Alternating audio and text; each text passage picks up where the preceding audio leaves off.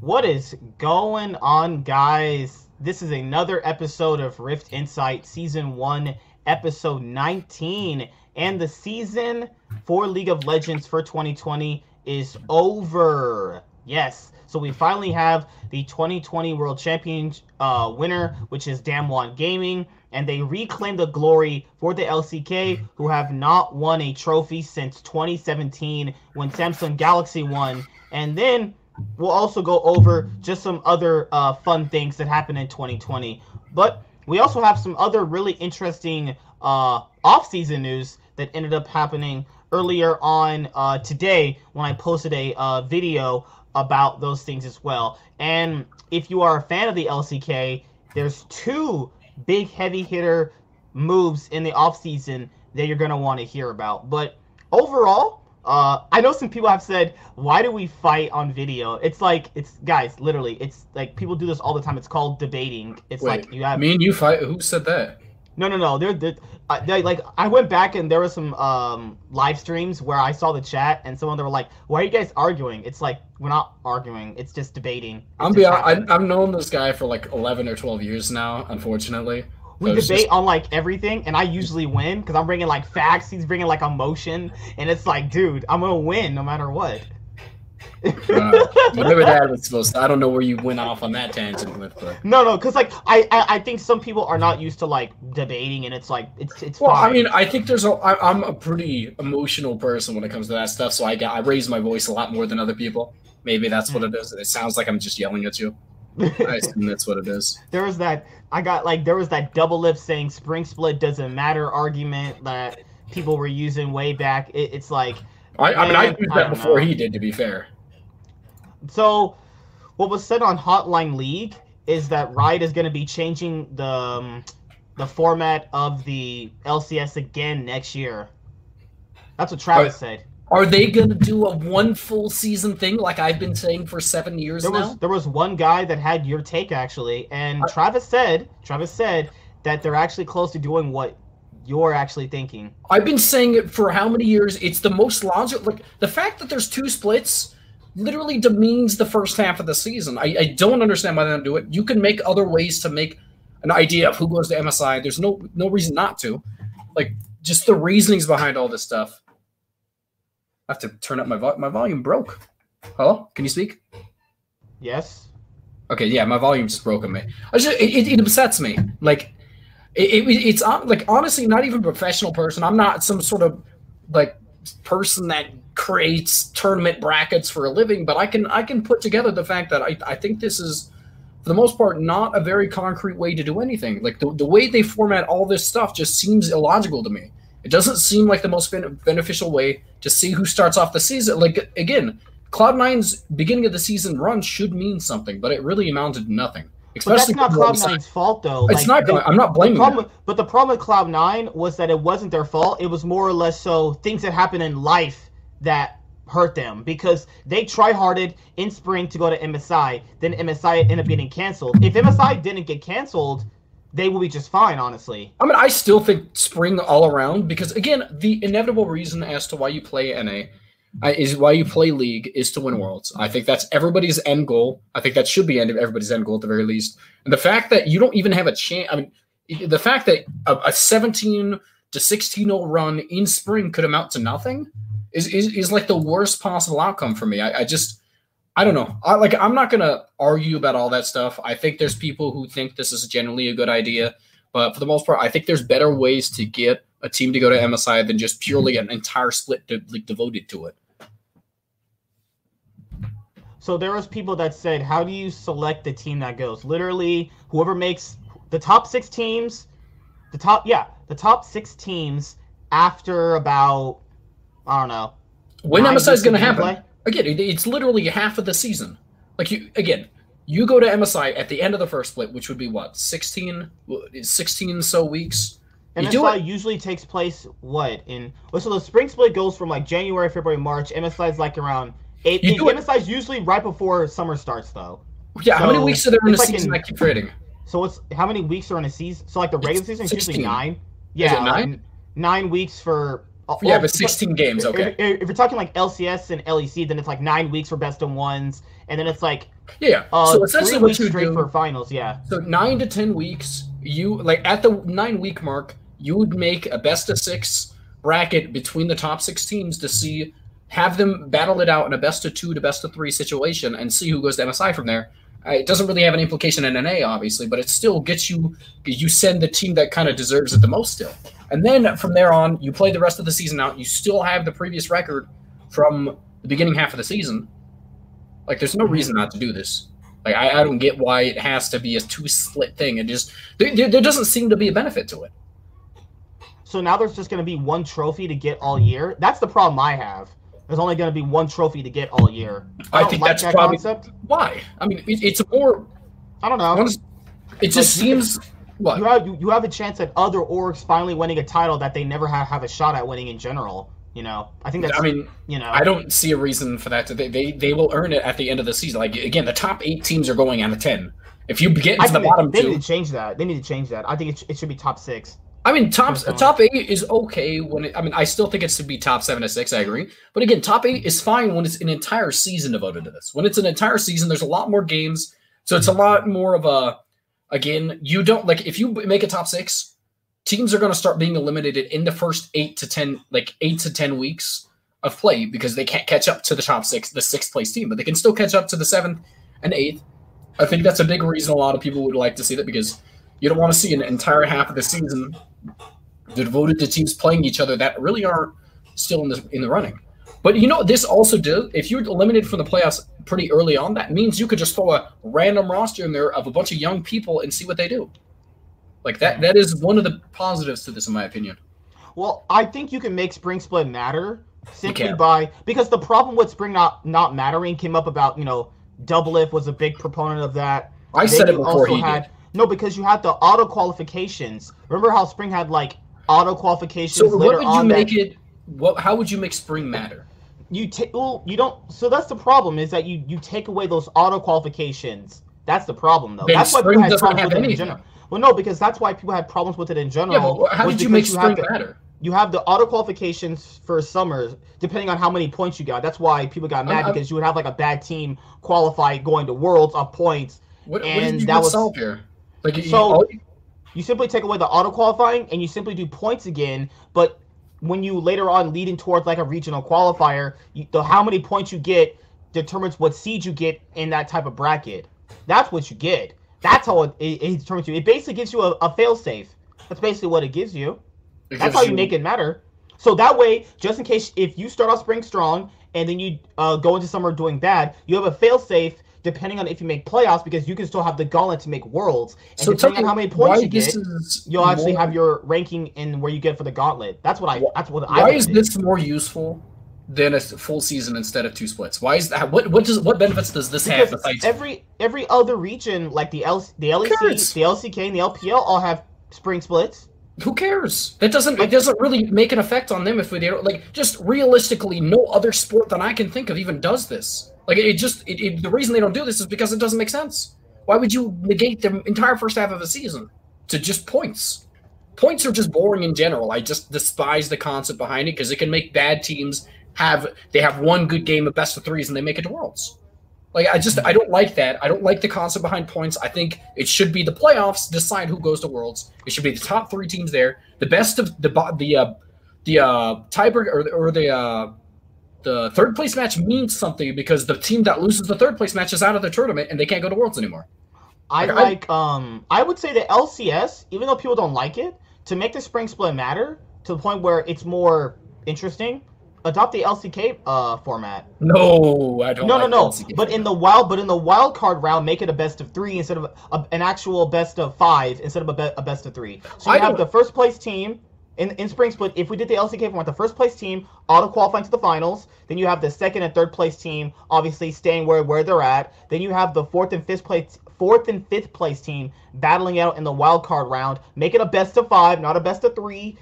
And that's how you make spring split more. Just of five in the every single round. That's a lot. No, no, no, no, because the wild card round in the LCK right now is a best of three, and people said they don't like that. They want a, be- a best of five for the first round. I, ju- I Just think make it a best of five. the. LCK has the single worst format out of every region. I, I, I think that format specifically can work for the LCS to make things more interesting. I It's don't know, not I- good, It's but not it good. will. But but but it, I, I personally think it will. It's a good format for the LCS. Because people say spring doesn't matter, but if you add in a format where the stakes are, if you only get top five, that's even, that's like okay. Now you kind of got to try here because five teams is interesting. Five It's- teams may make it so you don't have dog shit teams like Dignitas and Hundred Thieves making it at all. That literally eliminates those possibilities, and you have one best of five round, and you just move on, move on, and move on. And there's no double elimination. That means if you get past the first round, that's good. You face TSM in the third, in the, in the second round. If you knock out TSM, you knock out TSM. If you face Liquid in the next round and you beat Liquid, you knock out Liquid, and you face um, imaginary I obviously Cloud Nine in the final, and you I- can knock out Cloud Nine. Like you don't have I, double I don't this. and you have less teams. You have no double el- elimination, and you have uh, less teams in. I mean, that makes it a lot more interesting. I'm just saying though. That literally makes it more interesting. It, it doesn't make spring matter though. It still doesn't matter. It makes Five it more points. interesting, which, which which would make it matter though. How would it make it interesting? I, I despise that format. It's really unbalanced because of the fact that the first place team gets such an uneven edge in their favor. The first place team always gets the benefit, and then the second place team obviously like it's just it's so inconsistent to find the best team. That's even like honestly, I prefer a, a double elimination to that. Double elimination again, it has its positives. Again, I think that it allows the best team to be the best, but at the same time, like who wants to see? I, I don't like the lack of stakes that are in the best. I mean, double eliminations. I can I can agree with the the uh, positives, that, but again, I like upsets, so that's why I don't care about that. Like all around, I think we should have a system again. I still think there really isn't like honestly, I can't think of another system that is better than a single season format. It doesn't make sense to have two seasons. Now they might still keep Spring Split, but they might be changing how it's structured and by how it affects summer. Like if you have something in Spring Split that affects how your summer split would go, I think that's how you make Spring Split matter. But Why the do issue here, Keep it. I don't get it. but but the issue here is you gotta like people gotta uh, understand like you have to have something interesting the viewer all the way until summer because people, people keep because most general casual fans will always say summer only matters how are you gonna keep fans interested in spring though like do people not understand this from a business point of view It's not what- about. I mean, I think the reality is, I just don't see a world where they could gen like. Let's think. Let's think about what they could do to make spring just as interesting as summer. What you could do, and I think this would be terrible, is essentially give like if if you go by points, the first place team in spring, if they make the playoffs, is going to make it to the finals, is going to make it to worlds. If you go by your format where you put them in the regional bracket, they have a very large like handicap in they only have to win one best of five to be able to make it to worlds that's your That- benefit for getting first place in the spring split, which is essentially just a very small amount of like you could overall have a worse record than the team behind you, but since you won spring, like all around, like you, essentially get the benefit of the, on that on that aspect. I think what they should do again, I've already said that I think they should like do the single season thing because I always think that's going to be the best option. But I mean, there, there's the possibility of your thing on the the regional qualifier going straight into the finals. Oh, that's fine. It's good enough. But again, I think that really still negates the the the, the uh, benefits of the uh, third place match. Like the third place match still doesn't mean anything if you go to that to that kind of format. Like Hmm. I think this all around. i don't know if you have a third place match in the spring split you would only have No, no, that it's- I'm talking the- about summer split.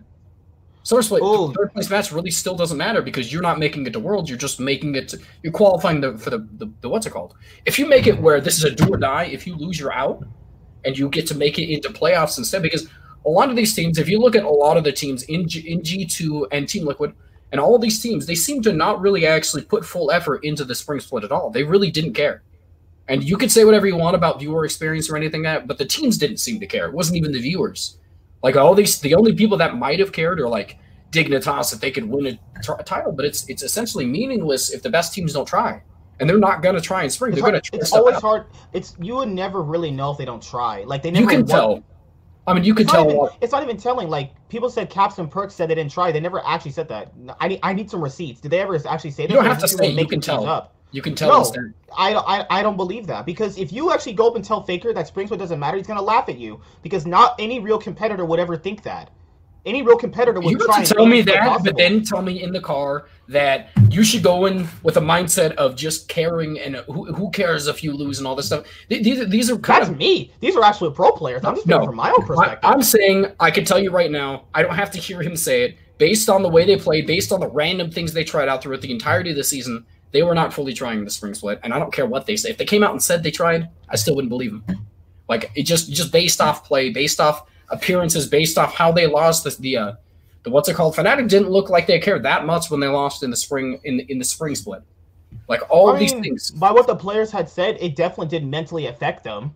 So it definitely had some effect on them. It, it, it just like I don't like when people say things about players that they never said at all. Caps and Perkz never said they weren't trying. I never said so that. it's like you know. People are saying it based off of how they played. No one said Caps and Faker said this. I mean, and, and Perk said this. They say remember, like, Caps, Caps and Perk look like they're not trying.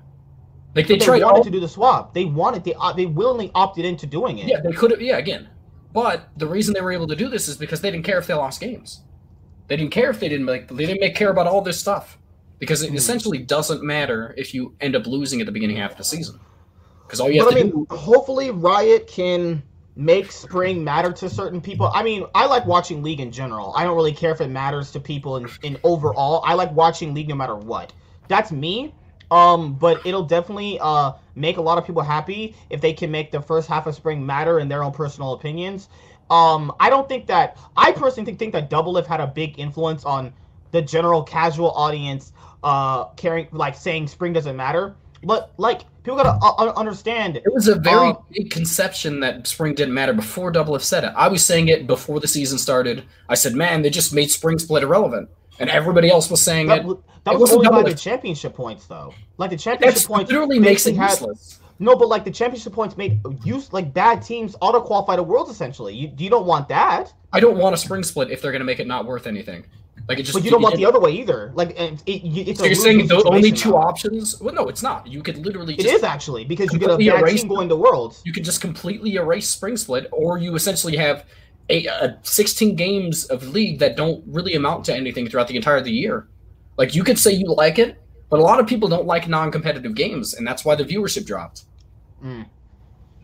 But it, depends, like, because Double Lift was a big proponent of, of him not winning. Obviously, if Spring Split not mattering, but I think that's that's that goes into another longer thing where it's like I don't know. I think he's bullshitting because usually when people say those things, it's because they don't win. Like it's very easy to say things when you don't win. Like See, um, my- on his stream, I was watching it one time, and he said, "Oh yeah, MSI 2019 matters to like G2 fans and LEC fans." He would not say that if he won MSI that year. I guarantee he would not say that because that, that wouldn't exist.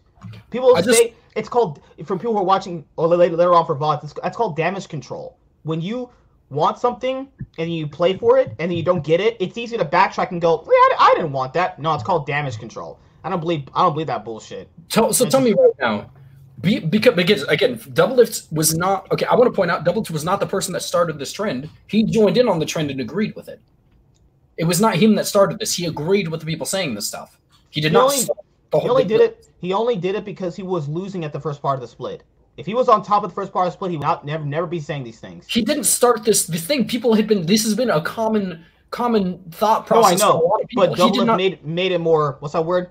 It was, Uh, it was more open. extremely it was extremely open before he started talking about it. I, I just like the thing about it is spring split was irrelevant. I don't really think it's it, it was it a very poor execution. This is even worse than the last year's spring split.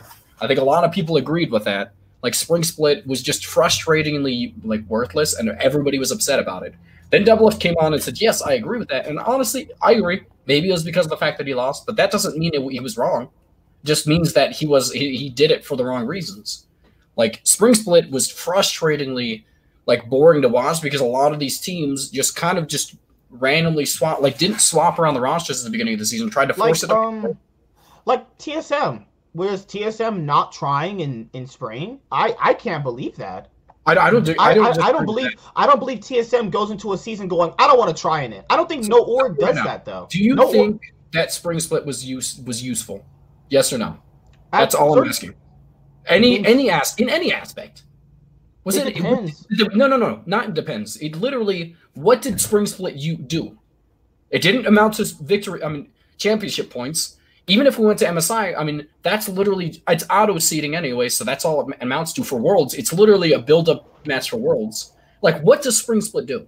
In the it gave you championship points and it gave you. no, I'm talking about now. this season, it didn't do championship points. We're talking about why it was. The only reason why it didn't matter this season because MSI got canceled. That's the Even reason why it didn't matter. MSI wouldn't have mattered anyways. MSI is literally just for Worlds. It's literally a tournament. The only reason it is a viewer spectacle, and that's what MSI is. But MSI doesn't really. No one. No one looks at your MSI championships. They look at your World Championships. They look at who won Worlds this season. That's the best team. No one thinks, man, this is the best team in the world. This MSI champion team. Like it's just it's just a fact. That's, I, don't. That's care. why I think MSI needs. I think MSI would, would be better if you let the top two teams go. Honestly, possibly it's, it's better. I still I still despise like again. I like MSI. I enjoy watching the international competition and see what say each region is in going into the season. But it is just essentially compared to Worlds, it's for fun. That's just what it is. It's just not as competitive as World. It's not as necessary as Worlds. And I love MSI. MSI has always been one of my favorite tournaments of the season like more than pretty much anything else. But at the same time, I do agree. Like again, if you have an entire split devoted to it, it just it, it's not really that much of a reward. Just to be able to play like five to ten games at the most. I don't know. I don't know. Like the reality, like well, there, there's a lot of people that we'll like him. What Riot changes for next year? I mean, hopefully they, they make some. They'll have, they'll have an idea of something they want to do. They better because they did terrible this season. I'm so upset Ooh. with them.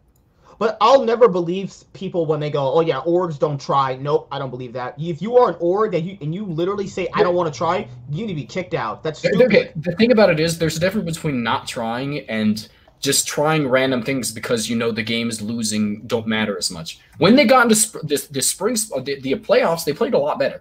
The spring they played a lot better. I'm not saying they don't try at all. No team is not trying in the playoffs. It's just they just do random things because if they lose, what does it matter? They didn't, even though they saw Caps ADC wasn't working out, they played the rest of the playoffs like that because if they lost, like, oh, what's up, Knight? How you doing, bro? Mm. But it's sus it, it, sus gang.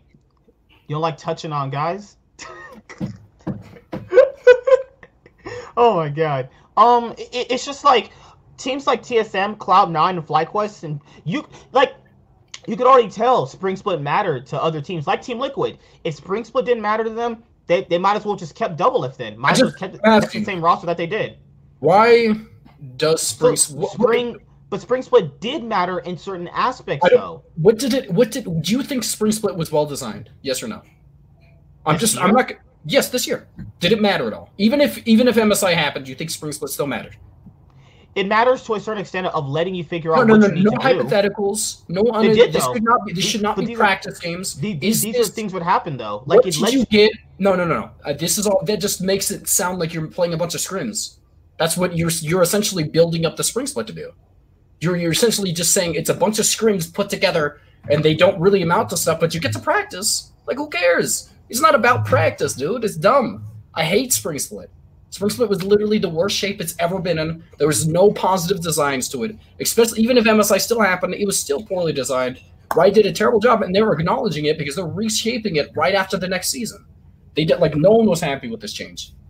Like I, I haven't met anybody who's been happy with it. Maybe they might make a double elimination finals in the spring split. I don't know it's what still, they're gonna do, honestly. If they kept it the same, it doesn't matter how you shape the playoffs. It's still trash. Hmm. Well, we'll see what ends up happening but I want to go over Damwon Gaming are the 2020 World Champions, guys. Yes, the LCK has finally won again. Woo! The LCK are back on top because Damwon didn't just curb stomp every single person they faced at the event. I, I mean, I think the Suning match 4 3 1 was moderately okay. I mean, I really never think that they lost control of the game. They were always in control, but like Suning put up a better fight than I expected.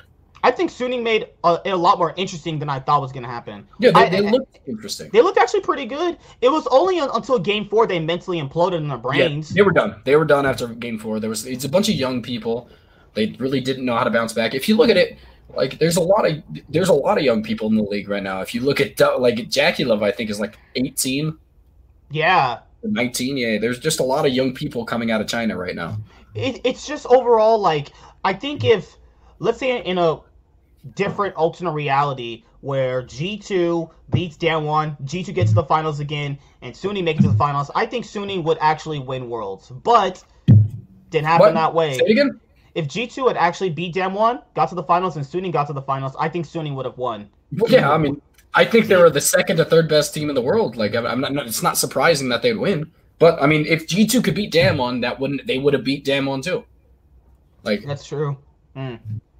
But it's just, I think, um, I don't know. It's hard to say because Suning were really good, but it, it sucks for them because they were just facing the much better team, though. I want to point out, I actually think that what if I- we look at it, Kangen, individual, Kangen played out of his mind, but Wait, he was- he was- also played out of his mind. I think he was actually completely outmatched in the first two games. I think that Shen completely. That. Rengar game.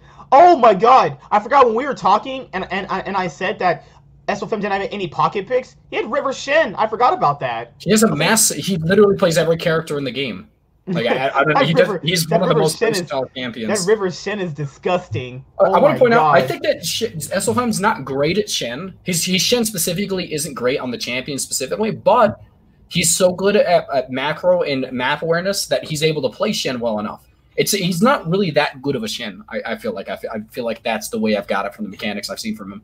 But Mhm. again, we look at it. I think in game one he pushed a lot. He was a lot more aggressive. They kind of swapped up the game and how they were going to play. And that's the one thing I appreciate about Damwon. They changed the direction of how they approached the game to play against Suning because they didn't play the same way they played against G2. They in the first game, you look at it, they played a, support that actually matched. They, they left his Leon up because you know he's going to pick it. They picked Pantheon into it, and Pantheon actually just straight up wins the game because he insta kills your ADC. And then they made a lot of plays around like the the um what's it called? They let them gank topside, and they just took dragons. They just straight up did what SOFM does, and that's that is like straight up. The coaching staff was incredible. Coaching staff made this such a hard game to be able to bounce back on because again, they they essentially played the game that Suning wanted to play, but played it a lot more fast paced. And then Suning in game two, they left it to Leona again because again they picked Thresh into this, and Thresh is an even bigger counter. But again, like they they kind of devolved into too many skirmishes. This is what we kind of saw from Damwon inside of game two of G two too. They kind of just played the way that they like they they had. MSK, you look really cute today. Don't lie to him, man. Thank you. Thank you. Yeah, I mean, I get complimented by girls and guys. Thank you, Knight. It's all good. Love you, man. It just, I really think Suning were just outmatched by Damwon. And if They they, were. faced anybody else in the finals, they probably would have won. The most I want to point out. I feel like individually, it wasn't really that. Besides mid, mid was just straight up gapped. Like there was there was. I don't know. straight up, Angel played really well. Angel got straight up dumpstered. I don't. like, I don't. I don't really think so. Like in, in his Azir game, like if you put what he was able to do, he had such big poor. Man, he poorly executed on Azir. I was like, what is this guy he doing? He played Akali into Syndra and got one v one like three times. He was almost the reason why they almost came back in that game too. I don't know, man. This man, just, this man straight up just gave me the flu yesterday. Cause, cause a lot of people um were like, oh, okay, he he uh, Angel played that uh dragon pit, that dragon fight really bad. It wasn't just that. It was it was a lot of things. If you look at the Akali game, he played a counteractive pick into Syndra and got straight up beat in one v one twice. And that's not something you do because you you straight up counter Syndra. Like again, there's a lot of things. Again, if you're playing Syndra, you're able to alter if you ever see her at the beginning of the thing, and that's one counteractive point of it. But for the most part, the immobility of Syndra makes it hard to be able to play against Akali. Akali can QE her off of there and stun, but that's really the only. If you mess that up somehow, you you can't do anything like really react to the rest of what Akali's can do because that's your only way of getting around them. Like I I don't think Bin Bin played great throughout Bin- most of the series. Bin played well for the most part. I mean, I think that he was 100% put in winning matchups a lot. And they had to, like, if you look at game three, after the pentakill on Fiora, they straight up just, just like goon squatted topside constantly. Every, both teams. They're like, well, this is the, this is the, the win con. I was like, Bin is over here showing Nuguri how to play Fiora because Nuguri went like 0-5 on Fiora. I Like, like, he, oh he didn't even play that poorly. It's just straight up, they ganked Fio- top lane like 700 times in the, the Fiora game. and then SOFM pulled out Rengar. I was like, all right, he's trolling. He doesn't believe he can win. Then the way he played Rengar was actually, it was like how you play Jarvan, but it's a supportive Rengar that can also assassinate the ADC in one shot. I was like, huh, it's a new interesting way to play Rengar. I, I like that's just man. If he thinks he can play Rengar in the World Finals and win with it, The I'm reason just- they picked up Rengar is purely because the Evelynn. Essentially, what happens, the only character that actually does good in Evelynn is Rengar because every point in time, even when you're visible, Rengar's ult will show you it's about a 30 second duration, about around there. He's a full tank, so he can uh, just throw out bull- bolas like every three seconds. Like that, that is the correct way to play it. It was a counteractive pick into Canyon. I don't think there was a jungle gap. I don't know. Like I think that for the most part, I think that I think there was a at it, jungle gap. I think Canyon and SOFM are pretty evenly matched. I mean, I know. both I of them think do that both of them I- do both of them do different things for their team, but I think that it's the same thing eventually anyway. They want to get their strongest laners ahead, but SOFM doesn't really do that though. SOFM primarily gets SFM himself, did this. No, SOFM SFM, to me primarily gets himself ahead. Then he'll focus the- on. But he'll I'll focus on you. who is the strongest. SOFM during the series, what I saw, he focused on himself, and then he focused on whoever was just ahead at second. SFM played full tank Rengar. Do you think he played to get himself ahead? Full He was ahead at a certain point. By like by himself, he was ahead to a certain point. He was very ahead. Okay, I agree. He was a ahead. He's literally just pure like DF. Oh yeah. Oh my god. No one actually used the active on it. Is the reason they said they got rid of it. But it, the reality is because the item was just stupid broken. But uh, I think my big problem with uh, what's it called? My big problem with uh, what like uh, the, the concept behind a lot what a lot of people are saying about the jungle diff. Again, if we look at it, it's game two. It was a straight up pick to where Evelynn can't do anything. I'm not going to give SOFM credit for something that was a really good pick on the coaching staffs. Game three, his Nidalee was terrible. I'm, I'm so sad. Like like SOFM played terrible on Nidalee. There's no excusing that. We played Like, bad in that last game too. Like there, there, there, was, there was like not the worst thing ever. Obviously, I mean the last game everybody played terrible. They just completely collapsed. But I, the first two games, I actually think SO played SOFM played substantially better. Like if we look at the, the, the purely the ganks, I think that SOFM for the most part was winning out for a lot of the situations. He turned around the bot side and was able to get them back into the game. The second game, he, he was able to get on top of a lot of people. If we looked at the uh, the uh, gank inside top, he was able to auto attack, cancel Q a few times to be able to get the Ebola back on. So he get get the empowered bullet and be able to snare him right there. He blew a cleanse after that, so he didn't have it for the next fight. Like I swear, Sword Art was living up there in top side just to freaking get Bin ahead. I- think that's the reason they played a lot of aggressive picks in the bot side in the early part of the series is because the fact that they wanted to be able to make it. They wanted to uh, what's it called? They wanted to make it to where he was not able to roam as effectively because that's the whole point of Rengar, like of, of Sword Art. He's their their aggressive early game picks where it was straight up a laning matchup where he, if he left he would lose it, made him irrelevant in, in terms of his playstyle. But again, when it came down to this, his his second game, he was really able to land a lot of key buy. I mean, uh, uh, ease onto like the back line, and that essentially won them the game. But uh, again, Damwon, honestly, individually, I don't really think they played that much better. But it was just such like again, if you look at the the, the, the play, the way they transitioned, the way they set up everything, every single dragon fight, Damwon was there first. They set up vision, they had to blindly check it. That especially true in game three. We saw like six people straight die trying to ward Baron because Damwon had preemptively set up vision, cleared out all their vision, so they couldn't walk in there anything but blindly. And even a tank dies if you do that. Like there's there's a, there was nothing they could do. That was really good on D- Damwon's part. I think that Suning 100% one of their biggest flaws was shown that they don't actually like have the best word word control, and that was something that Damwon was able to punish. I mean, all around. The flaw I saw with Suning was Sword Art consistently. Sword Art had one way of playing the game, and like they all have like kind of one way of playing the game though. Damwon has multiple different styles they can play through. I mean, Damwon only pl- Damwon plays the way their coaches build the comp around them. Damwon is perfect about that. I don't think their players are the best. Like, I really don't think their players are that much better than the other Korean teams. Like, honestly, if we look at just purely skill like matchups, if you look at them on paper, their team is not that much better than Dragon X's. Yet somehow, and individually on top of the fact, like, but when you look at them actually play, there's such a very big discrepancy in the way they play the game. It's always they always approach the game differently for each team they play, and that's just what my favorite part about this team. Like, it is probably the most most unique team I've ever seen, honestly. Does Damwon go down as one of the best teams of all time from winning the I- I World think World this- Championship? It's in the top three, in my opinion. I, I agree with that. SOFAM played really well the first two games. His third game, he didn't land a single spear, which was just frustrating. He was always in the right spot, but he just missed a bunch of That's spears. weird though. He always capitalized on all all the ganks that he never provided damage for. Is Like, he healed. okay. He, he never missed it, his E, though. I do want to point out. Every single one of the heals landed on his allies, and that's all I can ask for. Like it was it was aggravating. He plays he plays really well. It, it was a really good approach to the game. He just kind of he choked in the game three and four. Like it's just it's just how it is. Games the first two games, I think there was a very there was a very even to very slightly in SOFM's favor for the first two games. But like what what can you do after the first like after that? Like you play really well in the third game, I mean second game, and then they just completely change their play style again. Like it just depends. Uh, just Damwon were the better team on the day, but not by that much though. Down like Suning actually pushed Damwon harder than any other team at the event, which was I mean, good. It was a, it was a it was a very large gap. I mean, I, I, want to I want to give credit to Suning. The way Damwon plays the game is they let you they they draft a comp specifically against your favorite picks. Like essentially, they left the Leona open in the first game because they know they're going to pick it. They picked a comp specifically designed to play around it, and then the first game they uh they they're able to get a free win obviously because soon the Damwon's not expecting them to play well into their best picks. And then the second game they pick a comp that they're a lot better at. It's the same comp, but it's a slightly different. And then like Damwon gets to see what their next the rest of their cards are. And then by that point, they're able to completely change their playstyle. The third game, it's essentially just a completely different tone from that. And then 4th mm-hmm. game, most of the teams collapsed. Like none of them had the mentality to be able to play the fourth game.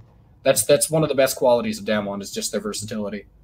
But uh, and also credit to Damwon, as we'll talk about later, they got into the LCK 2020 franchise system moving into next year. So you know, I would expect so. to that.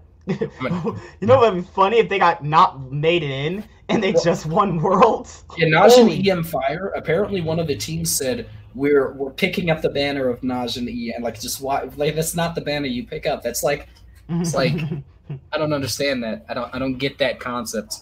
So the but, teams uh, for Korea that won worlds were what? SKT, SKT, SKT, Samsung White, and then you also have uh, Samsung Galaxy, and you also have Damwon. So Damwon go in there with some of the best Korean teams of all time. It's really crazy how Faker still has three world championships. Oh my lord. People barely have one. This man has three. What an insane player. This man's got three, and he almost won a fourth one when he was dragging Huni and Peanuts dead corpses to the finals. Played, was like one of the best players on the team in the in this in the worlds. Like the only good players on the team were Faker and and Huni. Like everybody God. else was terrible. Was... Bang was terrible. Like no, yeah, that, that was pretty much it. Like no one else was good besides Faker and Huni on that on that season eighteen. I thought Bing was pretty pretty consistent. Seven. No, Bing Wing was consistently terrible. That's why he got dropped. I, I, don't know. I, I, don't. I don't see a reason as to like. There's a reason as Bang is not on the team anymore. It's because of the fact that he underperformed at Worlds and for, for the most part for most of the season. Like he played really well that previous season, and it's just disappointing. But that's really just to be expected. They just wanted to go with a, a different look. They had Bang forever so you just want to go with a different look at that. That's point. just a weird way to approach things. Like you lose one season yeah. with LeBron James, and you're just like, you know what, get him out of here. No, they were they lost multiple. They had they had not been winning a lot of splits with Bang after. It's not because anyway. again, you don't replace somebody just because it's a fresh look. You replace them because that's they're Korea, bad. That's what Korea does. If you it don't win for them at a certain point, they replace you. Where's Faker at? He's still on SKT. Even if that's because Faker for... has pedigree. That's one example. It's Every not, other team, not them if you don't win for them, they replace you. Look at if you underperform on Damwon. No, no, no. Under, you're looking at underperformances. He if underperformed, look, and they replaced him. If instantly. you look, yes, underperformances. If teams play well, do you think anybody tried to replace Smeb for like the majority of when KOO Tigers couldn't be SKT? No. When you looked at uh, like if you look at who they replaced on him in uh, God, I don't remember that old jungler's name anymore who, who oh, Peanut replaced. Hojin? Hojin, oh, yeah. Hojin oh, bad. My that's, God, I haven't I haven't heard that guy in ages. Holy that's why they replaced It's you don't replace people. What do you guys think the future of T1? I think they're going to be terrible because again they have like just just look at it. I think oh, that oh, I love your I love your Madara thumbnail. I we never you've never been here. Nahoof. A la yeah. more, a la Truk. Oh my god! I think that like if you look at it right now, if you look at LS as a specific person, he has a really good mentality towards the game. He has a really under, good understanding of draft phases. Even though I think that he's kind of set in his ways in a few things. I think that his his lack of appreciation for like a e- either a, a, first, I mean, a, what's it called, uh, last rotation rank like Renekton pick. I think that he has way too much like ideas on that as to why it can't work, but I think I've seen it work way too many times for that to be true. But for the most part, I think he has a really good approach to the game. I think the big problem as to why he can't be a coach is just because he doesn't have the personal skills. He just doesn't know how to be a coach. He fits just- better as a head analyst because it was said, rumored that he's not going to be the head coach. He's going to be the head analyst. They're going to get a guy That is a good really idea. good. He's got there. It's going to be a guy called.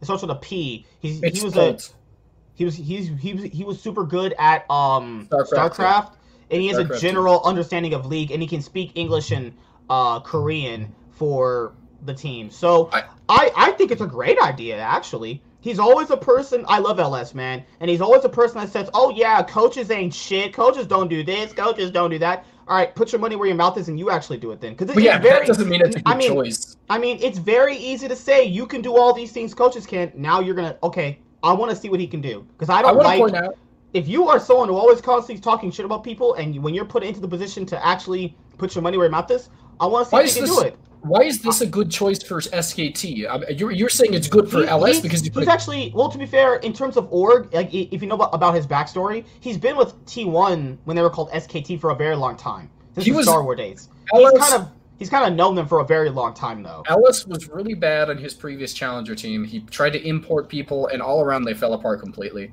I think if we look at his his, his drafting phase, obviously is a good mentality towards it. If he is the head analyst, I think maybe it has a good like he might have a good idea on that. He does have a good approach to the drafting phase, but does he know how to swap up midway through a drafting phase? Again, he can do retrospective kind of things and see, wow, this was picked, this was a bad idea, but can he do it on the spot in the middle of the drafting phase? Because we haven't seen that. He makes predictions what he thinks could happen Mhm. but he's never actually preemptively something new pops up. Does he know exactly how to predict the beginning half of a drafting phase? I don't know if he does.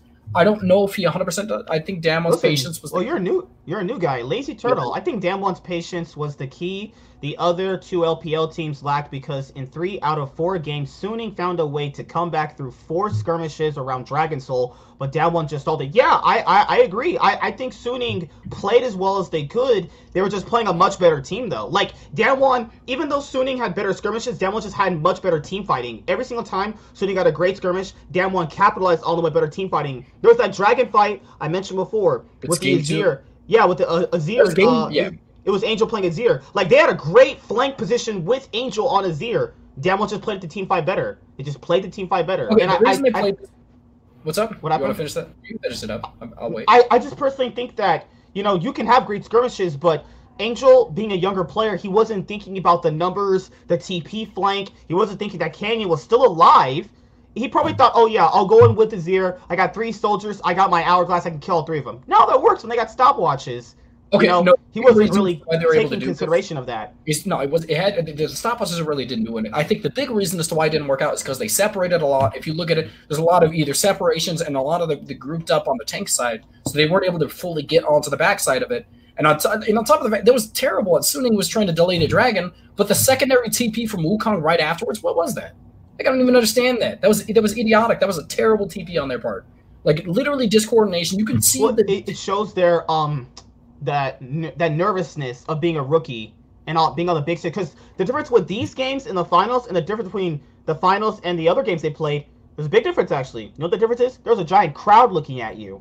it was about 10, 5,000 people. Five. And, That's a lot of people. That's, That's not- still a lot of. People. They people. have played on the stage in front of like thirty to forty thousand people. I'm just saying though, like I think they made a lot of worse plays because they were like in front of a hometown crowd. They knew there was a ton of pressure on them because they made a lot of uncharacteristic mistakes they didn't even make in any of the rounds before. Well, the reason again, I'll point it out right now. Again, preemptively setting up Dra- Baron before the dra- um, Vision before the dragons every single time they walked in blindly every single dragon fight, and that is the reason they always had bad flanks. That's the reason they always relate to these things.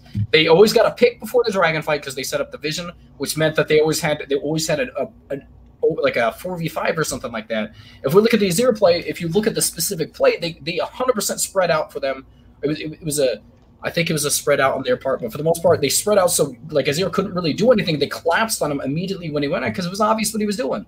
Like no one fell for it. Shen had a like for the most part did what he could, but all they had they didn't have the damage. They shouldn't have went for that. Like there was no way it was going to work, even if he got got a really good play on that. Wukong they wanted to delay because they wanted to try and stall for the, the Wukong to be able to get there because his dra- um, TP was almost up. Mhm. But again, like it was it was impatience on their part. I agree with that. Like they they 100% forced a play that they shouldn't have, and instead of waiting for the Wukong, they all died preemptively. And there was a lot of plays. If we look at um if we look at in game one, in terms of just like the second dragon or so, he got a really good flank onto uh onto uh Nuguri.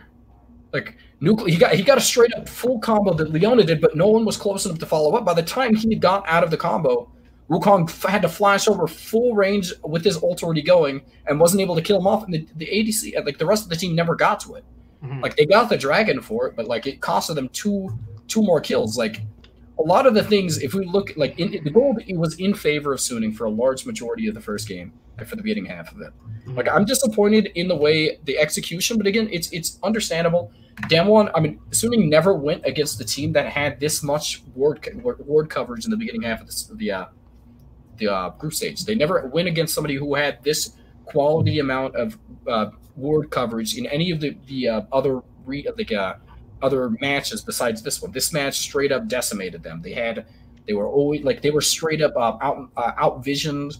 They got outplayed on their specific aspect of the game. I, I'm disappointed. Like it's it's not the worst thing ever though. I think there's a lot of good qualities that they actually showed. I think there's a lot. Guys, at- this man didn't even have them winning the group in first place in his predictions. He's been watching SOFED for years, and it's like, my time to shine with him. You put Yeah. G2 over him. Yeah, but um, look at it. Look at stupid like S- Sword Art going into the regular season. If you look at the reason they lost the top esports is because they perma they got like what's his name got permagank topped, Bin got permagank top, and bot lost on their own. And now bot lane is somehow winning. Like that's not something I could predict. They can't just they just turned it on during worlds, and that's just it's going into worlds. I didn't expect it. Like you just can't go in there knowing this. Hmm.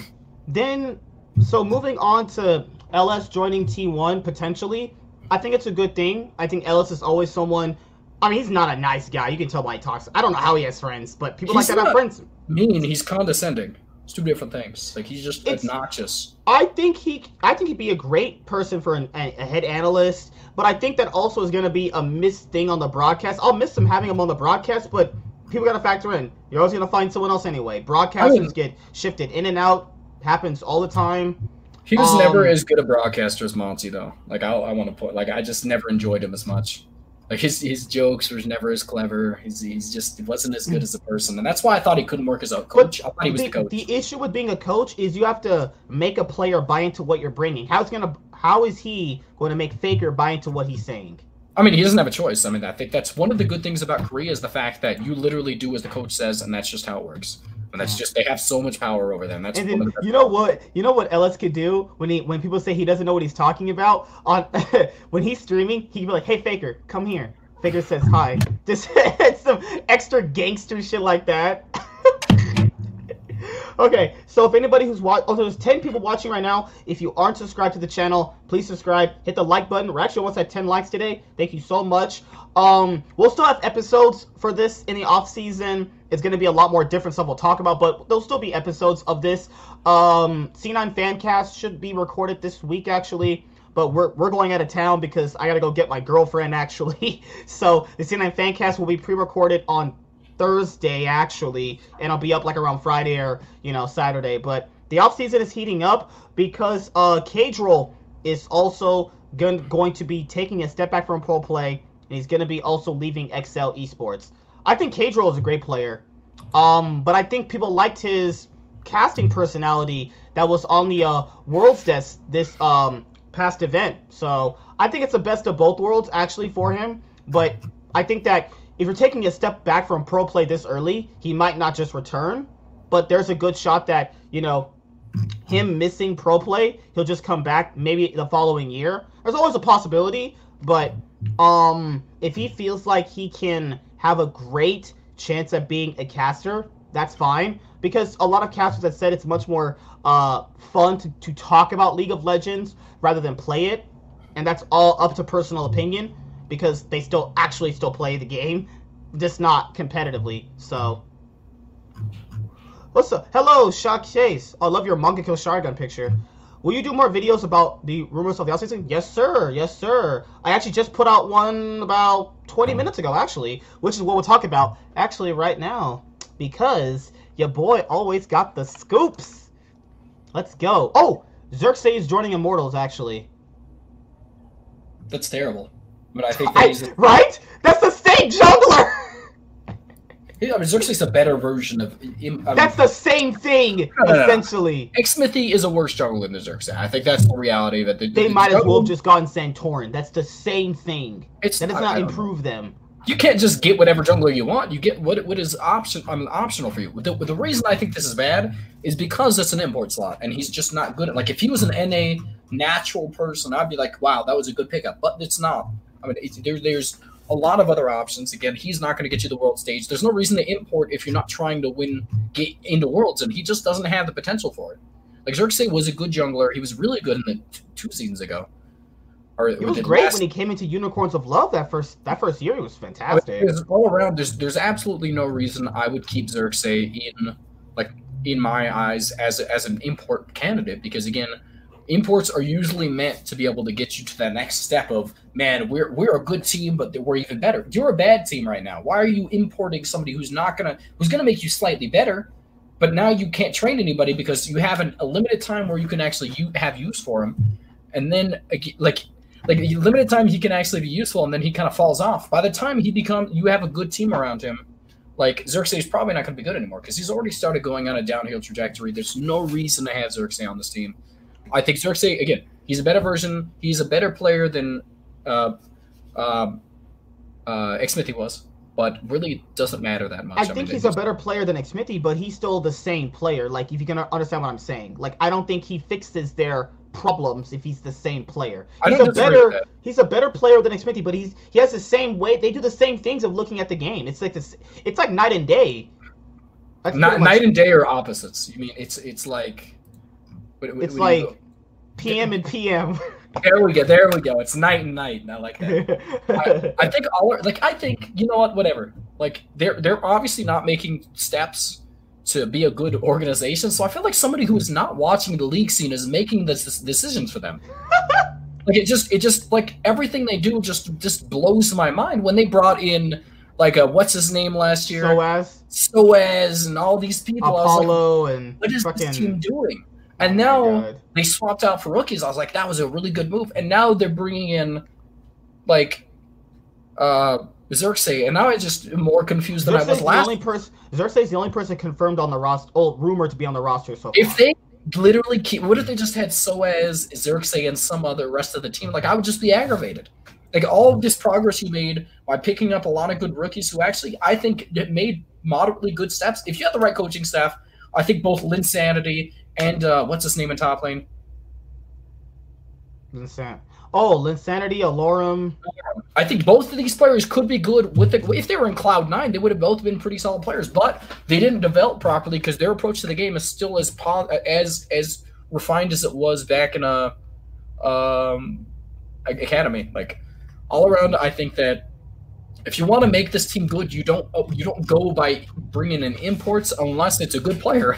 like it's just like it's like a world class player. That's when you bring in imports. If you can't get a world class player, I think I think this is why also uh, TL won't do as good as most people are thinking because they're gonna have Santorin. Santorin does not fix Team Liquid's problems, not at all. they are a better team because they can play versatile, like versatile, the versatile things now. I couldn't say. For the, like, just look at it. One through one comps. Essentially, if you can play one through one comp, you can transition into early game comps. The reason they couldn't do that is because Impact could not play anything but tanks, and he could and he could play Shen aggressively. For the most part, really that really only leaves you with one option to be able to play a one through one comp. If you have the ability to play early game aggressive top lane champions that are laning better, they're gonna, you're going to draw a lot of pressure topside. You have the ability to play through topside, which means that you have the ability to go for Rift Heralds, and you have the ability to transition mid game into forcing them to be able to have to react to him in the side lane, so you can have more warp control in the objectives. Like with that, you're able to speed up the process of the game. But like it, it- they are a better team. They just picking up Santorin just kind of gets them a slightly better jungler that doesn't really address the the heart of what actually is jungling in this meta. If He just- Spring Split comes back and we we see Santorin in the Spring Split playoff game where he doesn't gank at all, you're gonna rip all your hair off your head. I mean, he ganked. He just never initiated it, which just actually in four games or five games of play, how do you not gank once? This man do has brought this up all year. time. We're in November. And this he man's brought this up since though. May. Look, look, look, I, I, I give credit to Santorin. I always give credit to Santorin. But how does he get so much credit for being an amazing jungler when he doesn't do the ganking aspect of it? That's like literally the most important aspect. He just doesn't do it. He just forgets that that's half of the jungling thing. And you know what? A little bit. I miss Xerxes from UL days. It seems like his.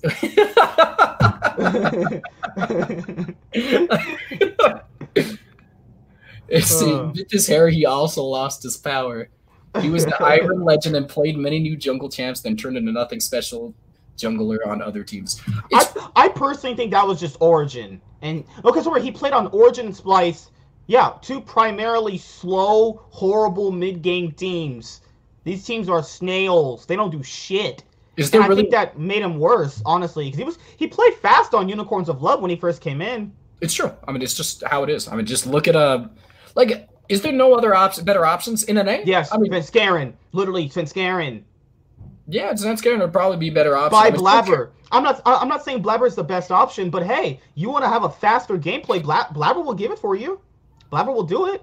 Lost his power with his hair. That's the. This is such a good way to look at it. I would say take Svenskeren, honestly. We'll. You can't just take him again if he's not on the table. You're not going to. I mean, you know, I, I'm just saying, like, if they, because they always have options to do it. They always have options for yeah, but the team like they can buy out, but if the team doesn't want to give him up, he's not going to get him. Evil Genius, the right amount of money will always sway people. I'm just They- saying, though. you cannot get him against like Evil Genius. I, if I gave you the right amount of money, you would give me your headset right now. I would.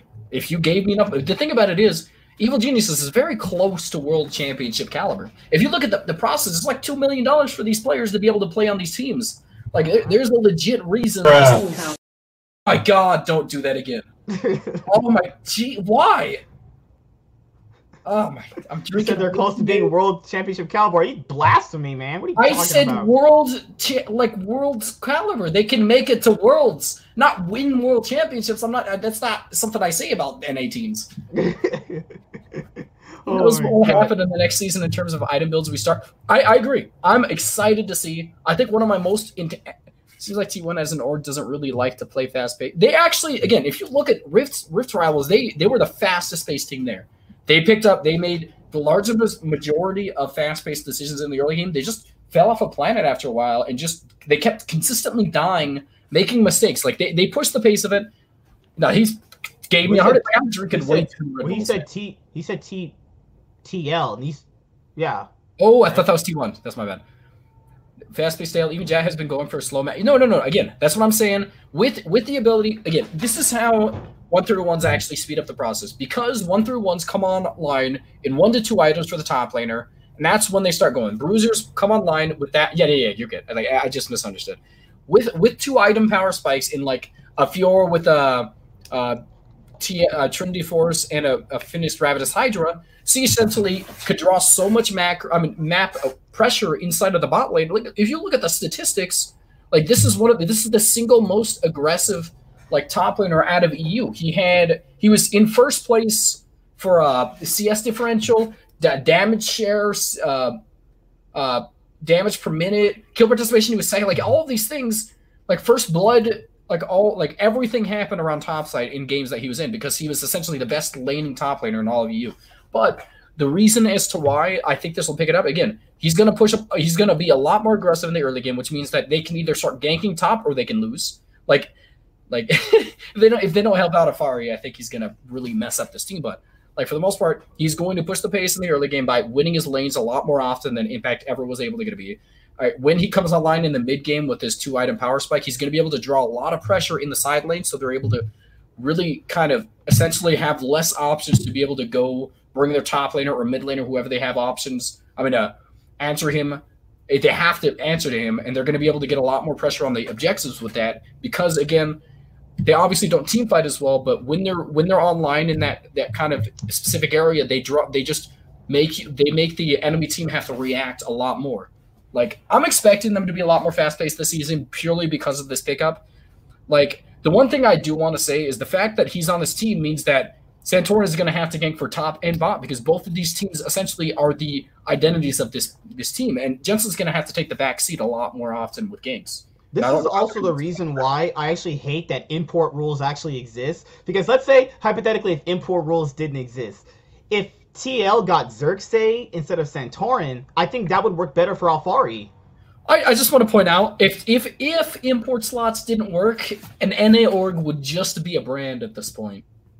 Hey, It would just North literally- America, the country North America is all about accepting different Did different you races just anyway. say the country North America? The United States of North America No. accepts all races anyway. So LCS should accept all races of people. It's not. Whatever, man. What do you got it. want? A team full of white people? It's they're literally European. That's fine. I, We accept different races of people Okay. anyway. I'm not. I'm not even gonna. The country literally, this continent that we are in literally accepts anybody and everybody. I don't see why the LCS has this, This like thing where they can't accept that. An informational channel, and you just said those words to me. I'm not even gonna say what I had a problem with. with the with the item whole viability, cha- jungle champs, medium war champs, new rework. Right now, the PVE, for example, Bami's Cinder increases damage by 200%, making jungle clear faster. What the, look at literally like this. The, the reason that this is actually going to be happening with the jungle right now is because you really don't have to build a jungle like item. That's the big, big actual aspect of it. Tilo will be the front runner for the LCS. No, the Team Liquid is the favorites by far, right? Like I don't, I don't know, like, cause this is the type of roster where, where people say, yeah, it's gonna be the best. I, I can only say that when I see the other rosters. I'm not Yeah, say yeah. it right now. I'm just saying, Um, like on paper. Cloud Nine, people gotta factor in. Cloud Nine's always a contender, even though you people don't like counting them. They're always a contender. TSM's always a contender, even though they sometimes finish dog shit in splits. Sometimes they're they're finishing like six. They're always a contender. I I, I just want to see the, all the rosters first before I I, just- say who's a contender. I just 'Cause wanna if the out- rumors are true and TSM get licorice, hmm, that's uh It's not an upgrade though. Like Licorice was literally Broken- worse. Bro, he was literally worse than Broken Blade recently. it's like a side grade at at, at worst. just That's saying, not like that, that doesn't make them a better team. Why would you? Why would you be like, oh, now I'm hyped up for TSM? Because Licorice, 100, percent I think, was better for a large majority of his career, but was not better in this previous split. Like, I just think all around, there's literally nothing on paper TSM could do to make them better than team like TS. They might. Well, right there's rumors of licorice impact. There's a there's a lot, a lot of things on the table. They, they they could go with the new bot lane. If they go with Impact, they're a worse team. it's, just, it's, a worse People always say that, but Impact always wins splits though. Yeah, you know what? And he never wins lanes against Broken Blade or Licorice. He always loses them. He loses against somebody. He loses He's always the one holding the trophy though, so that, that's all that Yeah, matters. because he's on the super teams. like literally saying JaVale McGee is an L and yeah, like yeah, I, I beat you in lane, but now who's who's always sitting at home watching the finals on computer? Licorice and Broken Blade. Impact's holding the trophy. I'm just yeah, saying. because though. he's on the better teams, you don't you don't get to be the better player because you're on the better teams. That just means that you fit this team well, and that's fine. But that doesn't mean you're the better player, and that's just the reality of how it works. He would not make TSM better. He's he is a- definitely not better than. I'm just kidding. He's not be- better than Broken Blade or Licorice. I just think all around, if we want to look at teams that could be better, we could look at upgrades inside. Like I don't even know what NA's doing. I mean, uh, what's it called? TSM's doing for. Oh, you know what Bwipo said? After Bwipo made the 2018 World Championship Finals, he said 100 Thieves offered him 2.4 million to come over. That would have been terrible. He literally was like, why would you literally are not even upgrading? You had Ssumday. That's the whole point of why you were a good team. Like you're just getting another strong top laner. I wonder how Ssumday would feel about that, knowing he carried their asses. he was literally carrying them all season, and they're like, you know what? Let's just get another top laner, even though we obviously already have a strong top laner and we can't make it work. Like Hundred Thieves is just the weirdest thing. It's like they never even. He was the last place in EU this split. Oh, yeah, I see. I, I think Nick is making a joke right now, but I think all around, like, what aggravates me the most is the fact that like they I always can have understand why they would want. No, like he was good in 2018 though. So was like, Ssumday. Ssumday was like the best player in NA. The, the LCS. Having fun with off limits in Mister's house. Nigga, did I just catch you having fun? This. What is happening? I feel like I feel like that's all you think. Anybody tries to have fun, I feel like that's you. You're the Why- anti-fun monitor. Tell me right now why you would be like, you know, we have Ssumday, so let's just get even even if he's slightly better. You didn't Bwipo address the speaks problem. English. So it is Probably. Ssumday now. Ssumday speaks Now? He, he has spe- spoken English for years now. Is where Caps and Perkz goes. The rumor is that one of them is leaving. He- yeah, he, I heard he, Perkz is going to, to um, uh, Fnatic right now. That is the biggest rumor right now. That's So, so what ended up happening yesterday was that they might be keeping Perkz. So actually, let's make that discussion: Perkz or caps. So as you guys have, so has anybody in the chat seen Twilight, Vampire Diaries? We have love triangles, right? So now Carlos is in a love triangle with Perkz and caps. Who do you keep? the franchise player who's literally been here since G2 was called Gamers 2 when they obviously came in as a challengers team? Or do you keep Caps, the best Western player probably of all time at this point? Who do you keep? I'm saying there's actually, to be fair, even if this is a love triangle, there's no wrong answer though because they're both incredible. They're I both would- actually incredible. The reason that I think the one the, one of the most amazing things about G2 is their ability to bounce back from pretty much anything. They have the best mentality when it comes to it. When they come when it comes to their approach to the game, they always bounce back from an 0-2. And that's something that I appreciate about them. And I'm, I I don't know if that's to attribute if it's attributed to Perkz. I think I would keep him. Like that's one of the strengths of G2 is their ability to play from behind and play from these deficits. But if it's if it's not Perkz' fault, it's, it's like Mikyx is doing it all. I would keep Caps because he's obviously the better player. But it all comes down to what is happening behind the scenes. Get to the final decision where our play. It's it's essentially a combined thing. If they're still in contract, the coaches get to pick. You cannot go anywhere uh, if you're in contract. It's usually always the owners who get to decide the final final say, but it's you know No, the players can't do anything unless the owners. yeah play play yeah literally it's Carlos's decision. He chooses Perkz or he chooses caps. Now, to be fair, like I don't want to make this sound bad, but it's not. There's no bad. There's no wrong answer here. There really Dude, isn't. Because like, but but the problem is if you give away caps, you make another team insanely stronger. I do want to point that out. You make another team way better if you give up caps. you also make somebody stronger if you give them Perkz. Like I just think you you really Well, eh, kinda, yeah, but it's more or less so. Perkz has won nine. Perkz has won nine titles actually. That's ridiculous. Holy shit. I just This man I has won nine, nine titles. He is a leader. Caps also has won so many different titles. He, now it depends. Like Perkz is a leader, Caps is not. Can you mold Caps into, into being a leader? If you can Yeah. mold Caps into being a leader, I would just keep Caps in. You're born uh, like I honestly feel like one of the few things that you can't actually teach somebody is leadership capabilities. You never. of like, are you sure? yeah, I've never. I mean, there's, there's leadership seminars and stuff, but a lot of people are born with this capabilities. Is because it cares. Charisma is not something you kind of learn. It's something that you're kind of like. Again, a lot of people are born with. It's like it's like why you can't get girls is because you weren't born with the charisma needed for it. But like I think the biggest thing I like about uh I, I think I have a problem with is whether or not actually Perkz is going to be the one that we actually see like being the leader of this team because obviously leadership capabilities are the biggest quality that a team actually needs. If you want to look at the reason that teams actually don't succeed on the on the international stage, even when they have the talent to, is because they don't have somebody that is willing to be there to be able to bounce them back from a loss. A lot of people, it's it's, like it's where uh, Broxah was and CoreJJ was from Team Liquid when they were Yeah. like pretty much already out. So you, like you, you you so you think G two need a you need a player like that? I don't know if Perkz does that. I don't know what happens behind the scenes. I have no idea. I assume it is. Let's just say he does for argument's sake. Okay. Like, what if Perkz goes up against someone like Showmaker or someone like fucking I don't know Knight? What, what, did, did Caps do better against Showmaker? Showmaker? There- was- I would so would rather have Caps in that situation. Caps You would not wanna have play Perkz against- is literally a sire. I, I, I don't know anything about what happens behind the scenes. I'm gonna I'm gonna pretend like we're just on argument's sake we're gonna say he is the leader because again if you look at the the uh, end game scene in terms of just when they were playing against uh, Damwon and they lost, Perkz was still smiling, and, and Caps was just like broken. He was angry, just like it wasn't like straight That's up. how you would be. you're like, oh yeah, you should be frustrated after you losing. Yeah. I agree with I 100% agree with that, though. I think that's a better aspect in terms of just competition wise. But again, the leader has to has to try and bounce them back, or you're never going to mentally prepare. That's the leader's job on, on the team. You could be broken up on the inside, but you can't show it outwardly. And that's what I think that Perkz actually is able to do. Like, I'm I'm thinking honestly, if it is the fact that Perkz is a leader, I would keep Perkz Perkz because obviously a leader, like again, league is a full mentality game. If you go into like a solo queue game and you're like, man, I'm frustrated today, you lose like six games in a row, and you keep playing, you're just going to consistently lose. That was me yesterday. We lost four games straight, pre 15 minutes. Compare how Caps tilted versus what? You lost four games pre 15? Wait, uh, never mind. Whatever. Compare how Caps rookie wall Perkz lost with Grace in 2018.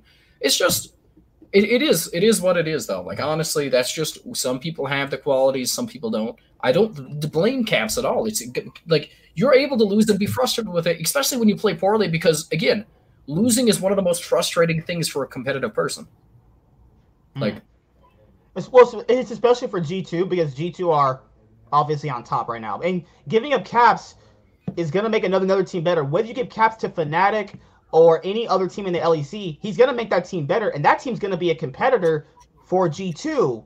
That's that's the issue with it. And Perkz, it- let's say Perkz goes to Fnatic and he replaces Nemesis.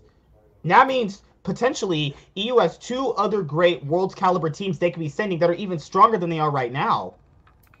And the issue with that is, um, would Perkz ever want to go to Fnatic? I mean, I think after all the, all these many years, Perkz should go to another, another team and see if he can make that team really good. Because if, you, if you're factoring in legacy, and if you want to really solidify Perkz as one of the best Western players ever, imagine going to the rival org, winning championships on the rival org, and then going to Worlds. The same though. That would also like if you're talking about legacy, I do it. I go to Fnatic. And you wanna- the the issue here, I, what I don't think Perkz should go to North America. You automatically tell me you don't want to win if you come here in North America. Just go to Fnatic. Just go to Fnatic. Why would he go to TSM? That's stupid. Like who is it? LEC Wooloo? It's somebody who actually has made a few. Like I, I remember him popping up last year and all that stuff, but I don't know if it's 100 percent true. I like. It seems like somebody that's behind the scenes, but again, I have no insider information on him specifically. So hopefully, Oh. it's Hi Ichi Locos, how you doing? Do you Uh, have- at least you Wulos, he um he was right about a few things so many years ago, uh, and re recently too last year in esports Manikaus. He was also re- really credible too. Esports Manikaus um broke the news about Mithy being uh Fnatic's head coach last year, and a lot of the other LEC rumors too, because they're in that type of community where he gets like a lot of the the information. He, he just he does it where like he says it as a rumor, but it's actually true. That's kind of his thing. Okay, so think about it like this: it, it's not just even if it doesn't happen, doesn't mean that Fnatic was not talking to Perkz because there's going to be a lot of all these teams are going to be talking to him at once. That just means so Carlos said he was crazy, basically. I mean, Carlos, I don't know. I mean, I don't know if Carlos Carlos obviously knows more than this guy does, so who knows? Caps back to Fnatic, but get Reck- Rekkles. Why would Rekkles leave though? Like Rekkles. I mean, honestly, if they had uh, Perkz and Rekkles, I think they'd be a substantially better team than they are now. But again, it all like I don't know how good Perkz is at mid lane anymore. Like he did pretty decently in the spring split, but he was obviously a slight downgrade from uh, Caps. Uh, did you just leave me? Is he gone? Like all our, what is that? You really just got up just to pull up a shirt like that? What are you doing, man? Nah, I hate when people kept defending Nemesis being on Fnatic when he was losing to Bjergsen, even though TSM gave Nemesis his best champion. Like, I don't know. They, Nemesis didn't really lose that late. Nemesis actually popped off against TSM, I feel like. It wasn't like a pop off, but he obviously looked a lot better because, again, they gave not only like the two best characters on each one of their best, like the two most impactful characters on like two players, like best, best Lucian on, he's the best Lucian, or the, his best champion is Oh, this Lucian. was their this was their their MSI jersey from Thank you last for year. telling me that. His his best champion was Lucian and his best champion is Eve. Like I agree that he wasn't great, but again, like for the most part, like we saw a lot of these players, no one amounted to no one really kept up with uh like all these international like players. Like we saw Caps really did not Nemesis had one bad split and is getting flamed so hard. I mean, he he didn't just he did have two bad splits. I think his entire year was pretty bad. I think he played really well in the playoffs. I think that's really where he bounced back on his Lucian. He actually straight up dumpstered, like dumpstered G2 in their first series because like all around, I think, especially in that last game, he stopped, he solo stopped a backdoor twice. Like Nemesis, I think he showed a lot of talent in his first season. I still think he has potential, so I'm not going to give, I wouldn't give up on him. But at the same time, he, there was obviously a big discrepancy, and the reason they weren't able to win is because of the difference between him and the um, him and Knight. Like Knight straight up beat him in the later half of the game, but again, Selfmade also lost in, in terms of the jungle matchup, so you can't really only blame him.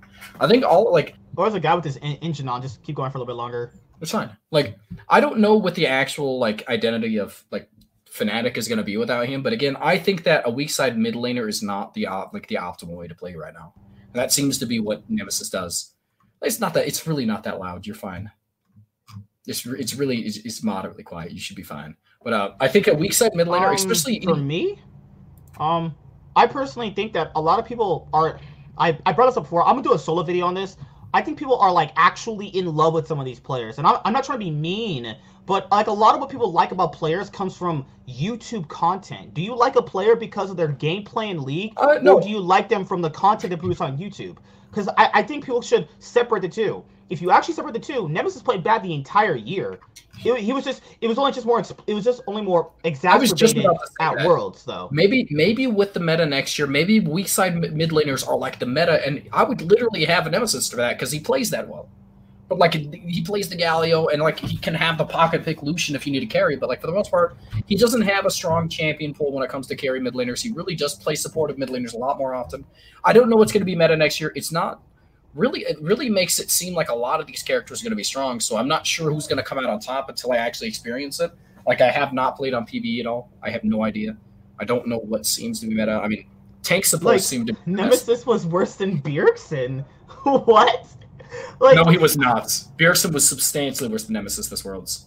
Like it's not. I, yeah, I and. It's, I, I mean, before Worlds, Bjergsen was better than Nemesis pretty much all year though. yeah, but Bjergsen was better than a lot of mid laners. Like going into Worlds, like it's just not said, that bad. You said Bjergsen was better than Shea. Shie beat his ass every single time they faced this Worlds.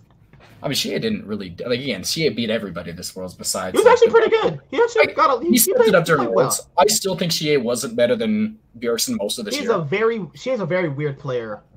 He's a good mid laner. Like no one's denying that. I just thought that Bjergsen looked better for most of the majority of the season, but again, he did not look better at this Worlds. I'm not going to try and refute that aspect. And this has had no champion. Well, it's just look about look about it like this. Like if you look at FlyQuest, literally 90% of their games they resort to Orianna. It's not always about champion pool. It's about how you impact the game on specific champions. Like you can have a pretty decent meta pool, but again, if they don't ban your Orianna, you're going to play it. That's what FlyQuest does every single situation they can. They always pick Orianna when they can. That's what I disliked about like FlyQuest, but it seemed to succeed for them. Even in the world stage, it was okay. Bjergsen always falls on his face at Worlds. I, I don't think it's happened every single time. I just think specifically this is the worst I've ever seen him. Well, we could count them. 2014, he played pretty well. 2015, he played insanely well. 2016, I think he played fine in 2016. 2017, 2017, fine. Because in 2016, I remember, I remember this actually. He got his ass kicked by Crown in that second week, though. Everybody, yeah. Crown was like the best mid laner in 2016. Like he was one of the best mid laners in the he world. play? He played up against Xiao Hu, lost. Xiao Hu was well. I mean, to be fair, Xiao Hu's beat most of the Western mid laners that he's faced. Then you also have yeah, he beat um uh what was that shitty ass Splyce mid laner they had a long time ago? I don't Sencux. remember that. Yeah, he beat the Was shit it of that. Sencux? It was Sencux, yeah. I remember. No, I'm just saying, like those both those He- mid laners. he, played all right in 2016. He played all right. 2017 it he was- played he played fine. 2018 he wasn't there, and 2019 wasn't 2019 there. wasn't This there. is the 2020 is a big old giant fail. It's, it's terrible worlds. I think that it really it really amounted to honestly, if we look at it, the, the, the strength of G two is is kind of the weakness of uh, uh TSM. They're not able to bounce back from losses and all this stuff. And I think that the reason is that Bjergsen was never a leader. He was just a good player. But he tried to take up the leadership mantle, and that's why this team struggled so much. Reginald tried to mold him into being a leader. You know, Reginald's not a leader himself. He's just a person who barks orders. That's a completely different situation. You can't mold somebody being a leader. Like that's just the reality of how leaderships work. Like Reginald actually is somewhat of a leader. Again, I think he takes charge a lot, and that's why you could consider it.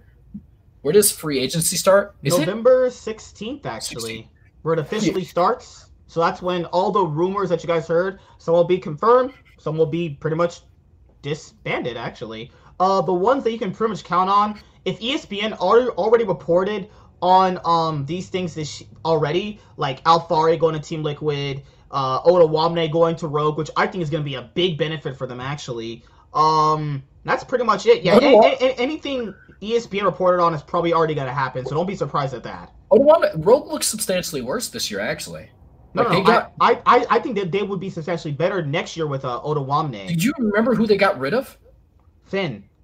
They got no, no, no, no, no, no, no, not just him. They didn't confirm a few other players on that team, and I can't remember. Oh, they got they also got rid of Vander. That's it. Yeah, yeah, yeah. That was like the one of the best players on that team. It wasn't. It wasn't just Vander, was it? It was two players.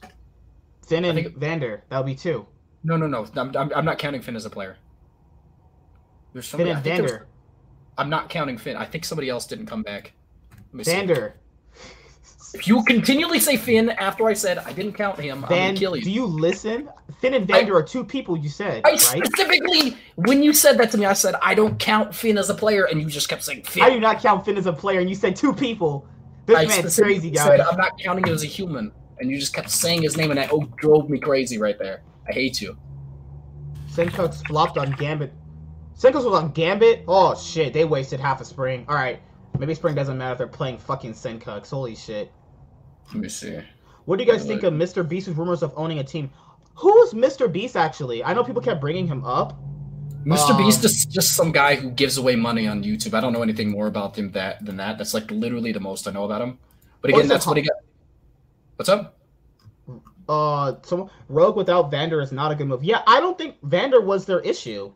Vander, I don't think was their issue at all. It's always weird how people just get rid of Vander and he's not the issue for the teams. That must be really, really frustrating, actually.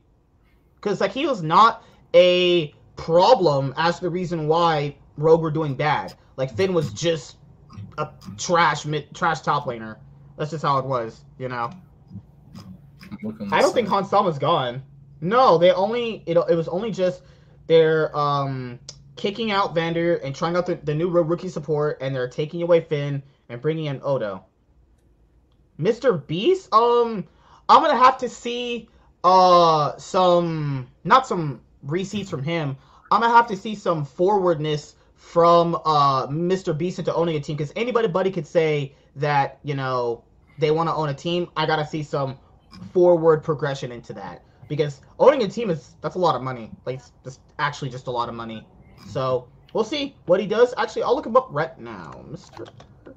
Mr. Beast, first guy that pops up. Mr. Beast has 45 million subscribers.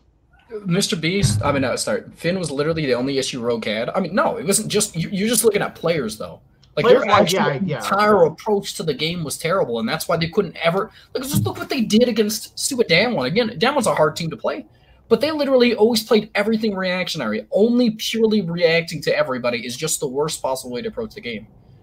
One E Masters, so you have to bring at least one player up. I did bring up the they're bringing up the support. I heard that Han didn't want to play without Vander, and that's what I was talking about. But uh, Oh. if that actually amounts to anything, like it's probably not going to matter at all. Like I think the reality, like Mr. Beast owning a team is like, like he, I don't know how rich he is. They they, they really do cost a mess. so, he was so rich that he donated fifty thousand dollars to a person on stream. He's got like three different YouTube channels from what I checked. He actually is. He he'd be pretty rich. Forty five million subscribers. His second channel has about ten million. Yeah, this guy's rich. I don't have to look at any of this shit. This guy's rich. His least highest channel has base a million subscribers. Holy motherfucking shit. This guy's rich. His least channel has like one million subscribers. This the one that's called Mr. B Shorts has like almost two Mine's. Rome and Shadow pretty fast, one bad tournament and bye, but I agree. I mean, again, let's look at it like like this. I think Orome actually, again, they said they had a lot of success with him on carries and scrims, but it never translated to the stage. His ability to play Jax was absolutely atrocious, and that's one of the easier carries to pull off. Again, he, he has a lot of solid matchups. Again, he does does well into like his, his length of his E is the big dis like thing about it, and he wasn't ever able to pull it off properly in a team fight. Larssen was so hyped going into Worlds, and it was so, Larssen. I mean, Larssen was. I heard people talking about a lot of people going into Worlds, like uh, what's his name? TSM. No one. I mean, I was hyped to begin TSM maybe making it out of groups, but Oh they disappointed even the slight amount of expectations I had. Rick Fox will ever come back to ownership role. I have been a fan of Rick Fox ever since he's been on Lakers back in the 2000s, like like back in the the Shaq days and all that stuff. And the big, the real realistic situation is, from what I've seen with him, as much as I like him, he doesn't seem to really want to come back, and I don't blame him at all for that. The racism and the lack of accountability the league had for like ownerships and all that stuff really just made it like unapproachable at that point in time. He got no repercussions, lost all of his money because he, they just held like the the, the uh, shareholder that said all these things held hostage. Like it's it's aggravating, but I don't see him coming back. I think he made statements that he said he didn't want to come back, and just it's, it's it is what it is. I mean, one of the reasons Shadow was gone could be synergy issues with Kaiser that allowed showed towards the end of the season. Kaiser is the best player on that team, so if it was literally Shadow not being able to mesh, mesh with him, I would kick him too. Shadow Kaiser is the future of this team. Well, it's also a big difference. Like, you know, Mad Lions got first place with Rogue, you know, vice versa, first and second, in a online split. It wasn't on stage, you know, so you got people must factor that in, you know. I mean, we and when can't you take saw them finally. I mean, but, but but once you finally saw them on stage again, then you saw like all their issues just come Well, completely. It wasn't crazy. just that. I mean, they started falling apart towards the later half of the season and in the playoff. It wasn't just the the, the, the, the audience because they started falling apart towards like the online stage still. Like they still started playing poorly then. So it's really I don't know if we can chalk it up to that more so is their inability to consistently play the way they did towards the beginning half of the season, or maybe it was the competition doesn't like again, it looked like Fnatic and G2, the two strongest teams, just didn't look that good in the summer split at the beginning. And it just they didn't really have competition to fight, so they fought Rogue for second place. And Rogue wasn't that good either. Like again, there there weren't two those those two top teams were probably some of the worst two top teams we've seen in the EU in quite some time, even though they had some potential. It's just a lot of young people who didn't like who were just relying purely on mechanics. Like the aggression, like both Rogue and Mad played terrible in the second half of summer. I agree. And I think the worst part about Mad is that like the hyper aggressive that we saw at the beginning half of the season for them just was non-existent later later on. Like I think that there was the, the reliance on Lee Sin was kind of weird to me. I don't think he needed to because again he looked a lot. He looked decent on other champions, but Orome trying to like when they put Jax on Orome and they beat G2, I was like, this man can play tank, this man can play carries, he looks good, and then he just never was able to do it again. Dismantling though, kind of doing what TSM did to Broken Blade, pretty sad.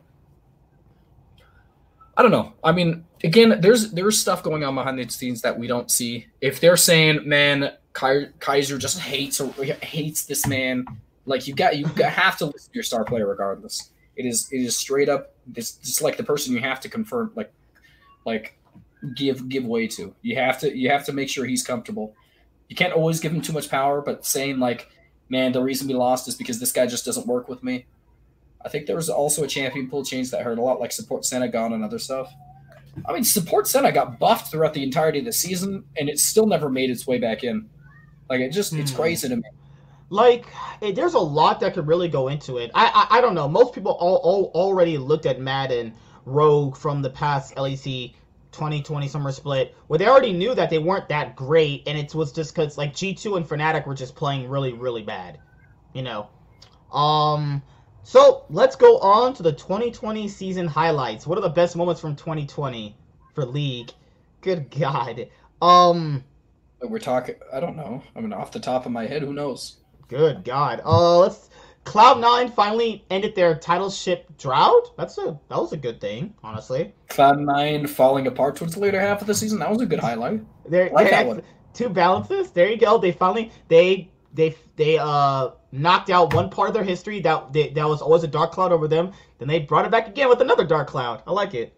Um, uh, how, how else was it? Uh, the LCK finally won a trophy after what like three years 2020 was the worst year of all time. Like I actually just this my least favorite. Actually, this year is actually horrible. Like it's just been the worst. Like, uh I mean, I'm not. I'm not gonna say all these things like just ragging on the stuff, but it's just the reality of what, like, just the state of the world right now with all the, the Corona stuff and all that stuff. Like, you just, you just, I get it. It is terrible, but League for the most part has looked pretty interesting. I think there was a lot of good like kind of transitions from league. I really think one of the best changes this season again was was the changes in catch-up XP where mindless ganking, just pure hyper aggression in the early game from the junglers just didn't pay off as much because you had to have more meticulous yeah.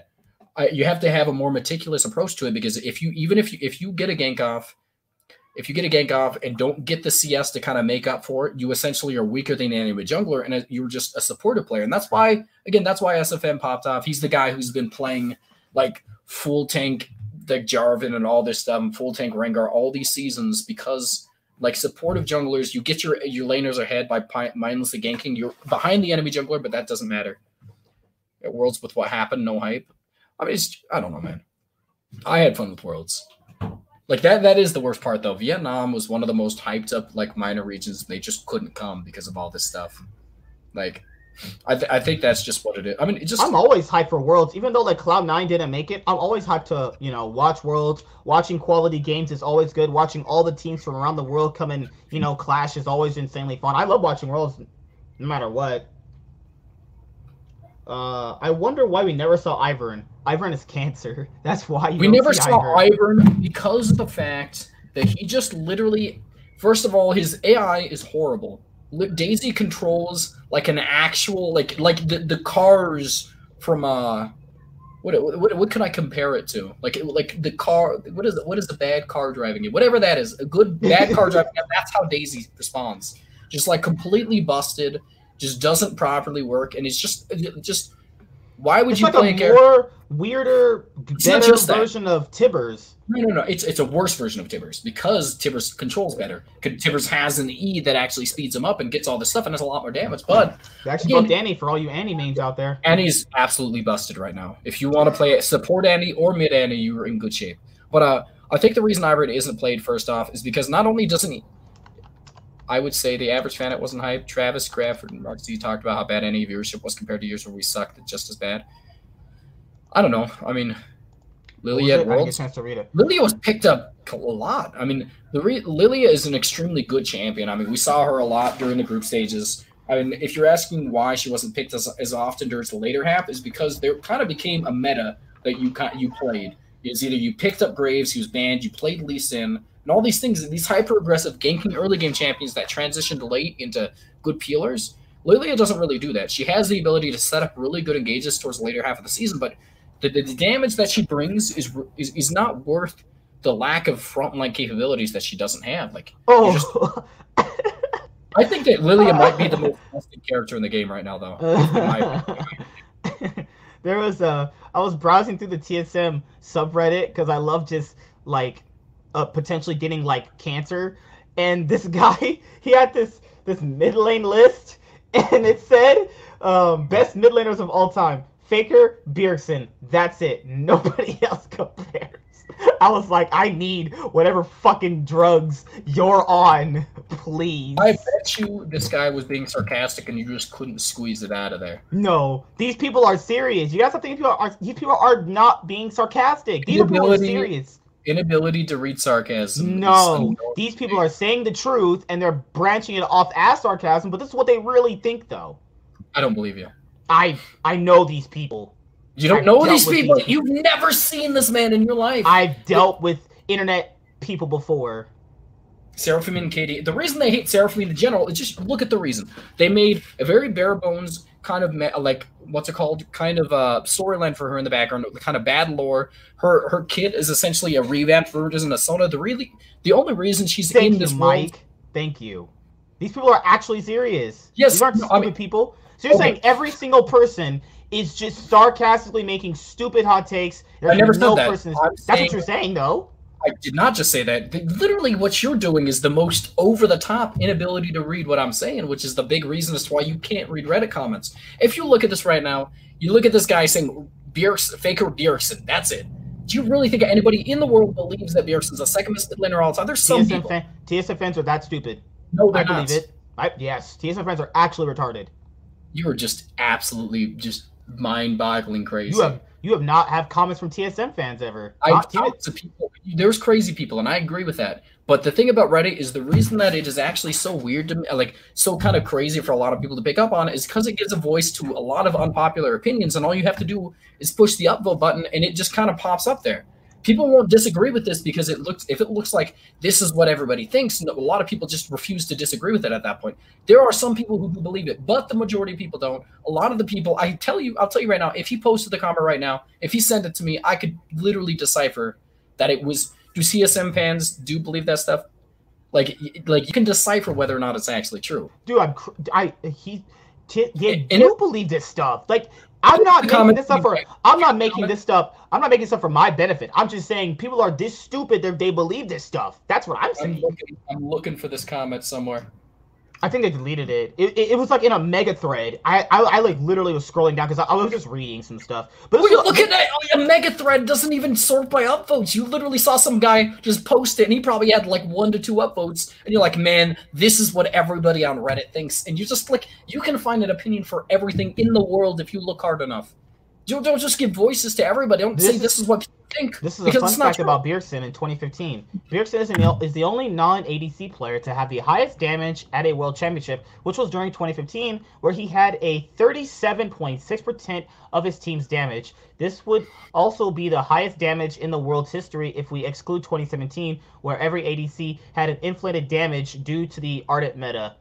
This was also the year that Bjergsen had four Warbs memes started. Because So- okay, dominate right now. I will dominate is straight up. He has transitioned into this kind of person who is a reactionary kind of thing. He's he's hostile, and his whole viewership kind of want to see his weird hot takes and trashing other people. That's what Domus Dominate has been one of my favorite streamers for years. When he's not tilting, he is my favorite player to watch. I've I've watched his stream probably like that, probably close to a thousand hours at this point. I still think he's conformed. He's shifted his whole thing into a persona where he 100% just tries to appeal to the people and tries to show this is what somebody's saying they're stupid and that's just what he does and that's the same thing with ls i mean realistically there are some stupid people out there you find an opinion for it you can see it and they do, there are probably people who believe it but saying that a majority of people believe this stuff is just it, it's crazy i mean it's just not true reddit But is I, I will dominate. Um, I think he's going a little too crazy with some of the Bjergsen hype. He's saying like Bjergsen was like a top three mid laner in the world. That's just stupid. Like I don't. when did he say like, this He says recent things. I'll show you. I'll show you parts of it where he said this. i mean to be fair i for this. rated i rated Bjergsen in the top five going into worlds I, I think he said it was like no top five. He said that Bjergsen was a top five player in the world back in like season four worlds. i mean i don't think Season four I- worlds.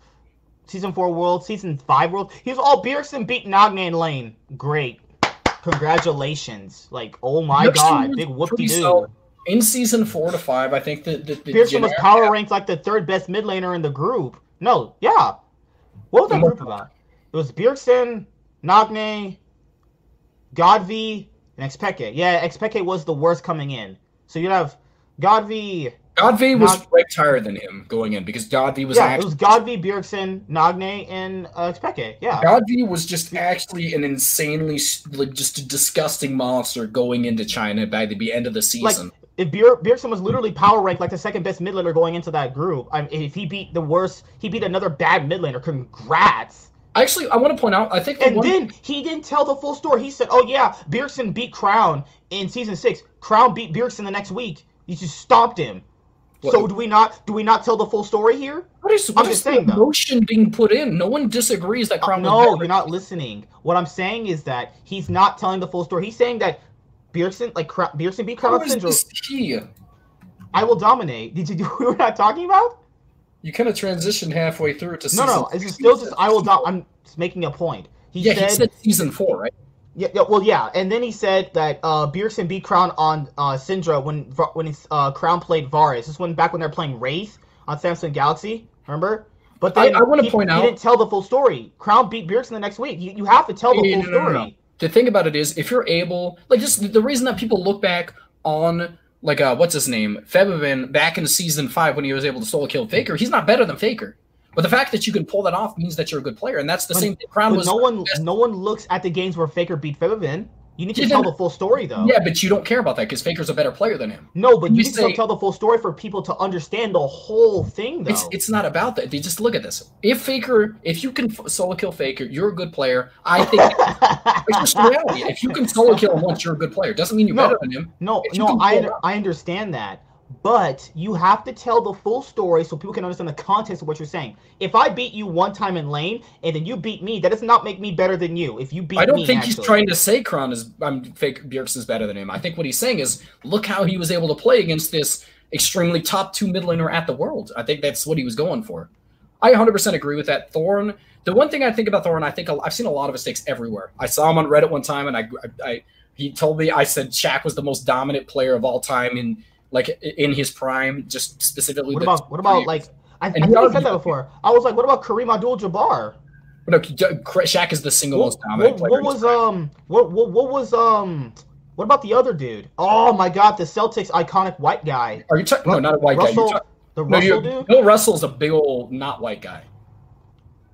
He's- yeah, the Celtics guy, Bill Russell. Yeah, yeah, yeah, that guy. He uh, like he doesn't bring up anybody. I'm like, holy crap. No, the problem I have with I will dominate when he has his Bjergsen argument is this is for people who, who don't understand.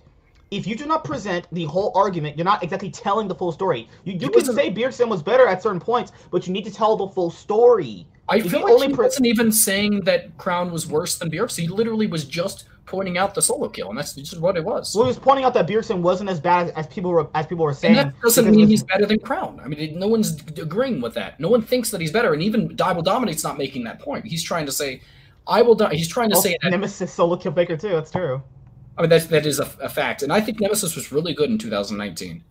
I just I still think that was the case. I think he was a really good player. He was one of the best in spring split of 2019. He was probably the single best player on Fnatic, and I still agree with that to this day. I think that like Rekkles was struggling, everybody was struggling on that team, and then Nemesis was getting a lot of bad matchups, like the Vayne into the Galio against uh was it who was that? Was that was that Nukeduck? And he was able to play really well into him. Just hates. Do you think he purposely hates Fnatic and TSM so people like? He literally is just Okay, let's look about this. If you want to get famous on social media, you essentially have to become a big uh, kind of polar. This is what he does. He's a polarizing person that draws your attention by saying things that people actually find like that goes against the grain. And it real realistically, going hating TSM and Fnatic is normal. He literally just hates the most popular teams. Isn't that just kind of a weird co- concept that the two most popular teams in the West, he's just so against? I mean, I don't dislike Dival Dominate. He's extremely intelligent about the game, but I think that he has to become this person because that's just what's popular. One of them said Bjergsen was better than Crown. Crown gets a lot of hate. Bjergsen was not better than Crown. If anybody says he was better than Crown in 2016, you're just crazy. As much as I love Bjergsen. It, it, it's it's just that no, like okay. So the reason why he gets a lot of hate for being uh, Fnatic and TSM is because if you talk about TSM and you say anything bad about their players, like, and you put it on Reddit, TSM fans just downvote you to hell. If you say anything about TSM or Fnatic, actually, well, Fnatic are a bit nicer because I'm actually in some Fnatic groups. They're actually some pretty nice people. They're just kind of delusional, but they're some nice people. TSM fans are delusional and not nice. And on Reddit, they'll just downvote your shit. And that's if you say anything bad about their team. That's just okay. Also, he's kind of salty because he could have coached Fnatic in season five when they got Reignover and Huni, and he turned down the um who did the co- the coaching position, uh, Thorin. Thorin was never. Thorin is somebody who looks at league in a very broad view. He would have been a terrible coach because he doesn't understand the very minuscule details that go into league. He understands it in a broad sense, which is like this is what's happening in the game, but he doesn't understand why things happen. I don't. I, I don't dislike Thorin. He is one of the most one, he's extremely intelligent and he understands the behind the scenes things and all these things that actually go into making a team good, but he doesn't understand league to a very detailed extent. And that's why I don't think you make a good coach. TSM fans are the worst, and I mean everybody's the worst. Every fan is the worst because they fanboy for could you imagine? Well, he probably feels pretty salty that he could have coached a, a season five Fnatic that went to top four at Worlds. I think he would have because he knows he would have done terrible. I think so. I mean, maybe he's more more like like for the most part, I feel like he doesn't delve into the like the, the inner mechanisms behind like maybe like maybe a little uh, bit. Dude, TSM fans are the they, see, some people are just straight up stupid. This some people are stupid. Like some, this, this guy, I think it was on Facebook. This guy, he got into. I didn't reply because I, I, was, I was just reading it. Like I don't reply to these articles. Sometimes I just read them. This guy was like, "Well, you know what's better? Winning LCS and going 0-6 at Worlds." I'm like, "That's not. You literally just embarrassed yourself." What? are, these people, some of these guys are actually stupid. Well, that's because Monte Cristo is the single, one of the single most knowledgeable people that's ever like just being in the league scene. I love Monte Cristo. He's my favorite caster of all time. Him and like him and Mon, uh, I mean, Doa. Like I just, I've never liked anybody as much as I've liked Monte, and that's why Thorin was good with him because he knew how to. I was gonna change stuff. his name to Thorin 2.0 because he likes to have no fun. Who you're gonna change whose name? Yours. I, I love fun. Hello. Hello. But uh, I think the big thing right now, if you look at it right now, if you if, you want to understand the actual meaning behind Reddit, if you look at one thing that I like, if you look at uh one specific uh thing that happens on on Reddit, if you if they have like a, a like a what is it called? I'm trying to think of something that happened. There was a big old like thing that happened on Reddit, and they had an apology video after. But first thing that happened was uh them talking about how Froskurinn was a terrible caster and all this stuff, and she did terrible and all this stuff. And that was the whole every single upvoted comment was this about how trash they were. And then you go back. Oh, for the semifinal thing. And then there are thousands of you popular um, votes and all this stuff. And then you go to the next thing that is an apology thing from a uh, Froskurinn, and everybody's like, "Man, you didn't actually do that bad, and no one actually cares that much." And these all guys were so salty because you're like just you're, you're, like you're hating on it. And it just no, no. Just think about this. They got a thousand views too, so it's like there's not one specific mindset that is in Reddit. It's just whoever gets there first. And it's even a proven statistical fact. Whoever gets to the, the comment section first dictates what the rest of the comments are going to be like because they get upvoted by the popular I mean, first, and then the rest of the things everybody votes kind of votes to follow suit with the rest of the comments. That's that it was it was I can't remember somebody did a study on it, but it's not specifically that there's one aspect. It's just purely everybody follows in a hive mind to upvote whatever follows in line with the first up, most upvoted comment. Like that's literally in every single. If you look at Reddit, it's always Well, yeah, that's why uh, Froskurinn's not friends with uh, no more. Because she said on Twitter in like a couple comments, he doesn't know what he's talking about. He's just, he's just, he's just. Well, she basically that yeah, that's all she said. She, she said he she, he just doesn't know what he's talking about. He's because he was claiming things that LEC broadcasts were doing, and she literally pointed out like clips of them not doing what what he said, and she said he just doesn't know what he's talking about. Yeah, I mean, I think Thorin has insight, knowledge, and uh, that is just. he's also a caster himself, so that's that can balance it out. So that He- he's a caster himself. So He's kind of a caster. no, he's a caster for, for CS:GO events. Yeah, I mean, he's he's really good at CS:GO. I, I don't want to take a rate. Like so, like on casting angles, he should have he can have an opinion on that because he is a caster. I'm just saying, like, I don't know, like just certain way the ways he looks at things is just kind of stupid. I don't know, you know, I think like Laurent no, li- literally, if you're if there's any TSFN TSFN out there that says going zero six at Worlds is fun, it's fine. You might as well just stop playing League, unplug your My- computer, and go home. My my big thing about it is if you look at there was there's like this one situation where Thorin just went off on Locodoco, and like one of the things and Locodoco it eventually right like not too long after that kind of gave up on League, and that kind of really frustrated me because Locodoco is really knowledgeable about the League scene. Oh, we're talking about that listen local episode where he went off for like no reason whatsoever. I don't know if it was no reason, but I remember the clip, and it's just like Thorin needs to be less hyper aggressive. Thorin I would have. Oh no! If you talk to me that way in a clip, I'm about to punch you in your face. Through the screen. no, no, no. no. I'm straight up cussing you out. I'm literally gonna. I'll go nuts. The only issue, reason why Locodoco didn't do it, and like this is the reason why I think, it's because he needed Thorin's connections. That's the reason why I didn't do it. If he didn't care about Thorin's connections and his big platform, he would have told him off. He's yelled at people before. He's literally in TSM Legends yelling at Bjergsen. So you tell me he wouldn't yell at Thorin? He's just, you know. Well, Bjergsen is a lot less aggressive than like. Most That's- when also Bjergsen was really young too, so. Yeah, and he knows Thorn a lot better. I mean, uh, Bjergsen a lot better. But uh, what do you guys think of the top five mids at 2020 Worlds? Showmaker, 100%. Uh, Angel. Angel, yeah. Uh, another one would be let's look at the top mid laners. Man, I can't. Uh, Man, there was some. Sh- man, was the Chovy, Midwest didn't- Chovy was probably in the top five. Chovy's probably in the top five. I thought Chovy played pretty well. I was gonna say Jensen Power of Evil, you, you could throw in there too. They played it's, great. it's it's hard because again, I think that Caps is better than both of those people. I would say No, Caps, no, no, no, no, no. No, you know what? Caps wasn't better than both. I've been trying to think. Caps No, played because- pretty well Caps played overall. pretty. I think Caps played pretty poorly this Worlds. I think this was his worst World so far. Hmm.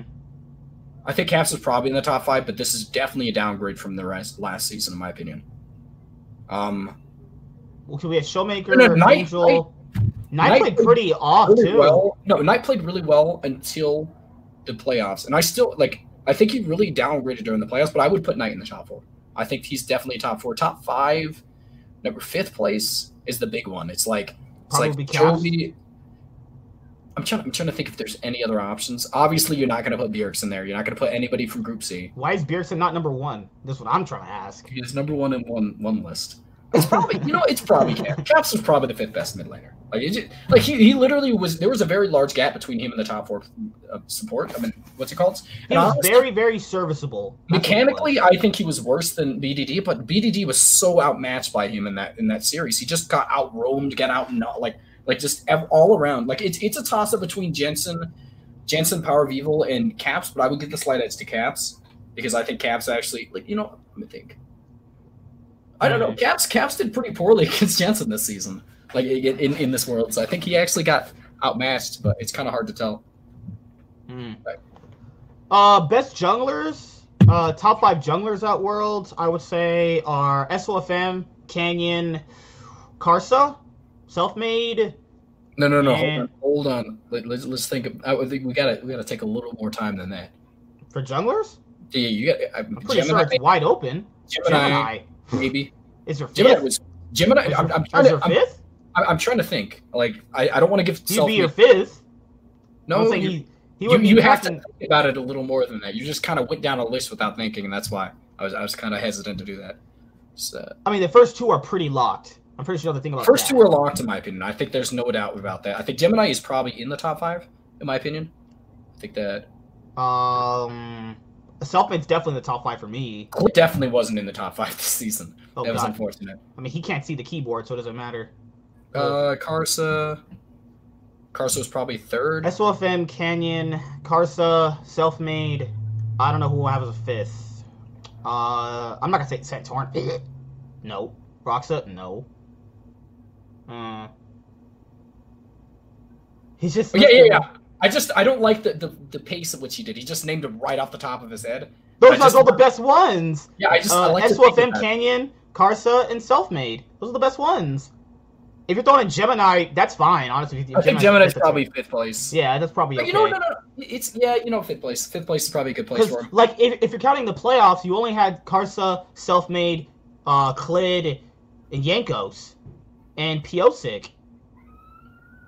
Pyosik also did play pretty well in the I group don't care if stage. Karst can't. I think the first. Because Pyosik played better than Gemini in the group stage. What's up? Because Kosta- Played I, better I, I than Gemini don't know about that. I think Gemini was the Pyosik was, a, only Pyosik was a monster. Holy Joseph crap. was good, but you were actually attributing KDA to an action. Like he had two really solid games, but for the most part, I think the dictation that Gemini had for his team, for the most part, was the reason as to why they were pick, able to pick it up. Like he got a lot of hate. He I would even I would even edge the uh, gameplay to Selfmade. If you want to put Selfmade in top three, I would do that. I don't think no, Karsa. he got straight up dumpstered in the Carson matchup inside. and he also the won the very first two games. Yeah, yeah, yeah, but, but that wasn't straight up a jump. Like, Look, look, well, let's just three- discredit the first two games where it put him in. It wasn't a jungle dip in the first two games. The, last three games, 100% were attributed. In the third game, he got completely dumpstered by Karsa in the in the Kha'Zix matchup. Like Thank all you. around, like you Kanavi can choked so hard. Kanavi did choke. Kanavi wasn't even in the top five, top six. Like Kanavi, I think Kanavi should. Kyosik, Kyosik oh! played pretty well. in the top five. Maybe it's it's a toss up between him and Gemini for me. I think that I would say Kanavi at one going into Worlds. Self-made I- was just straight. Self-made lost too hard in the matchup. Like again, if we like, I, I'm not I, even discounting the best of five. but I think he played better in the group stage too. I don't think he played. Carson played really well in the group stages. Like it's hard for me to say. I think Carson had a lot. Self-made had a lot of pop-off games. And uh, you know me, I don't like Fnatic, but I'm not. I I could credit where credit is due. I think he played great. I mean, I put him in the top five. That's that's a pretty incredible place to put him. I don't know. I, Thank you, Chad. yeah, Thank you, Chad. Something You're was better than you Come have on. Your. You have your opinions on that. Hey, I'm not going to hey. Agree with that. But I'm just saying, for all your Fnatic fans in the chat, you guys are winning next foot anyway. You're gonna get trashed anyway, so it's I could be on your side for a little bit. No, I, I really do think Selfie played better, better than Karsa. It's just the fact that Karsa had a much better team around him too. He's able to play better with the better teammates around him I don't know. overall. I think that uh, if we look at it, I think a lot of the players on Fnatic, I'll give credit, they did actually play poorly, and he played really well during the first stage of the group stages. But I mean, I think all around Karsa was the better player. I mean, I, it's it's really up to debate. I mean, I think that you can put that up there. I think that if you put the edge to like self-made for the better, I think group stages. But if I put the the edge to him, and I think that he played better in the knockout round, I'd probably give him credit for that.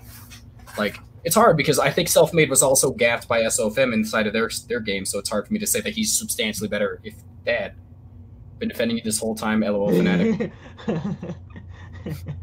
I mean, if if Fnatic get uh Perkz, because like this is the thing though, I don't think most Fnatic fans want to get rid of Nemesis, but they do know he's a weak mid laner though. That's the problem. Like he's not he's not that bad. But the issue here is if you had a choice of taking Larssen or Humanoid, I take them over Nemesis honestly though. Well, I mean, that's again game one. The reason that uh, JDG won game one was not because of Zoom. Straight up, like this is the one game where I think that what's his name? Uh, Thank you, thank you, Andre. Thank you. Now had pop like straight up popped out. Like that's that's the one credit. Like I do think that overall Zoom was the best player on that team, but I Bro, don't want to. Had no mid laner. I don't care. That doesn't mean I think he's better, but it's fair enough. I mean, you everybody has opinions on that stuff. I'm not gonna. I mean, hey, on would you rather have Knight or Nemesis? Because one of them was actually impacting the game. Well, that doesn't mean anything. That I'm not going to give him credit for that. But uh, I like Nemesis a lot. But Perkz over Caps. Caps is a better mechanical like player. I mean, I, I don't want to deny that. Caps is substantially better mechanically than Perkz is, but Perkz is obviously, from what I've seen, is the, like the leader of this team. So I think keeping him on this team is most likely going to be the best bet. Um, top lane, best top laners of the world. I mean, I think that it's it's a really that's a hard one, isn't it? The top five top laners from World? I mean, it, I think it goes Nuguri, But I'm not go- gonna. For me, go Bin. I'm not gonna go top like in ranked, but I'm gonna I'm go gonna go- the top. Bin, Nuguri, um, The thing about it is, I think that when they put Bin on kind of weak side top laners, he struggled way too much. you could in, in, interchange Nuguri and Bin. I, I think that I'm, I'm not going to put them in a ranking. I'm going to say the top five in no order. I'm going to say that Bin, Nuguri, three six nine, uh, Zoom, and who's another top laner that I could put up there? Freak. I don't think Uh, there's really any other. Impact. No. Solo.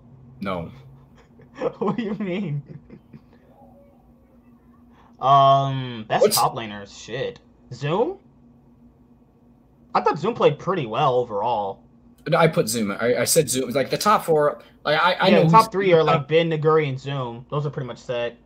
Like I put three six nine up there. I think he played really well. I, Finn is incredibly good at carrying the opposite team, but I don't think he's great at doing Finn it for is. Finn is very good at Malphite. Just let that sink in. oh God. Um, I think the actual debate, the hardest one, Wonder was not. I don't think Wonder was like you know Wonder was really good actually. I'm not gonna take too Wonder much played away. pretty fine up, up until the few yeah the last, Yeah, last Wonder, Wonder was had. You're right. Actually, Wonder did pretty well. Bin, I- I- Nuguri, Zoom, three six nine Wonder. Uh, I would. I'd probably have to think about it more. Maybe. Yeah, because just- Wonder and Mi- Mi- Mikyx were G2's most consistent players. I think oh, I forgot. We have our awards now. We have our awards. So on the C9 Fancast, if you guys will watch that later on when we record that, we have our actual awards. So we have a TSM award because they went 0-6. And we have a Bjergsen award for hyped up player coming to the event and kind of flopping. So, a TSM. Who who is the TSM of the uh, Worlds 2020? Not TSM. This is just like, you know, a team that was super hyped up and actually flopped. Not TSM. Because, like, we're just joking with, with, with the TSM doing their own thing. Who is the team that actually flopped? Well, JDG obviously. I don't think that can. I think JDG is is the TSM earns the TSM award. Because who who would get the Bjergsen award in terms of a player that was actually insanely hyped up? hyped up. Yeah. I think JDG gets gets the TSM team award for hyped up team that flopped.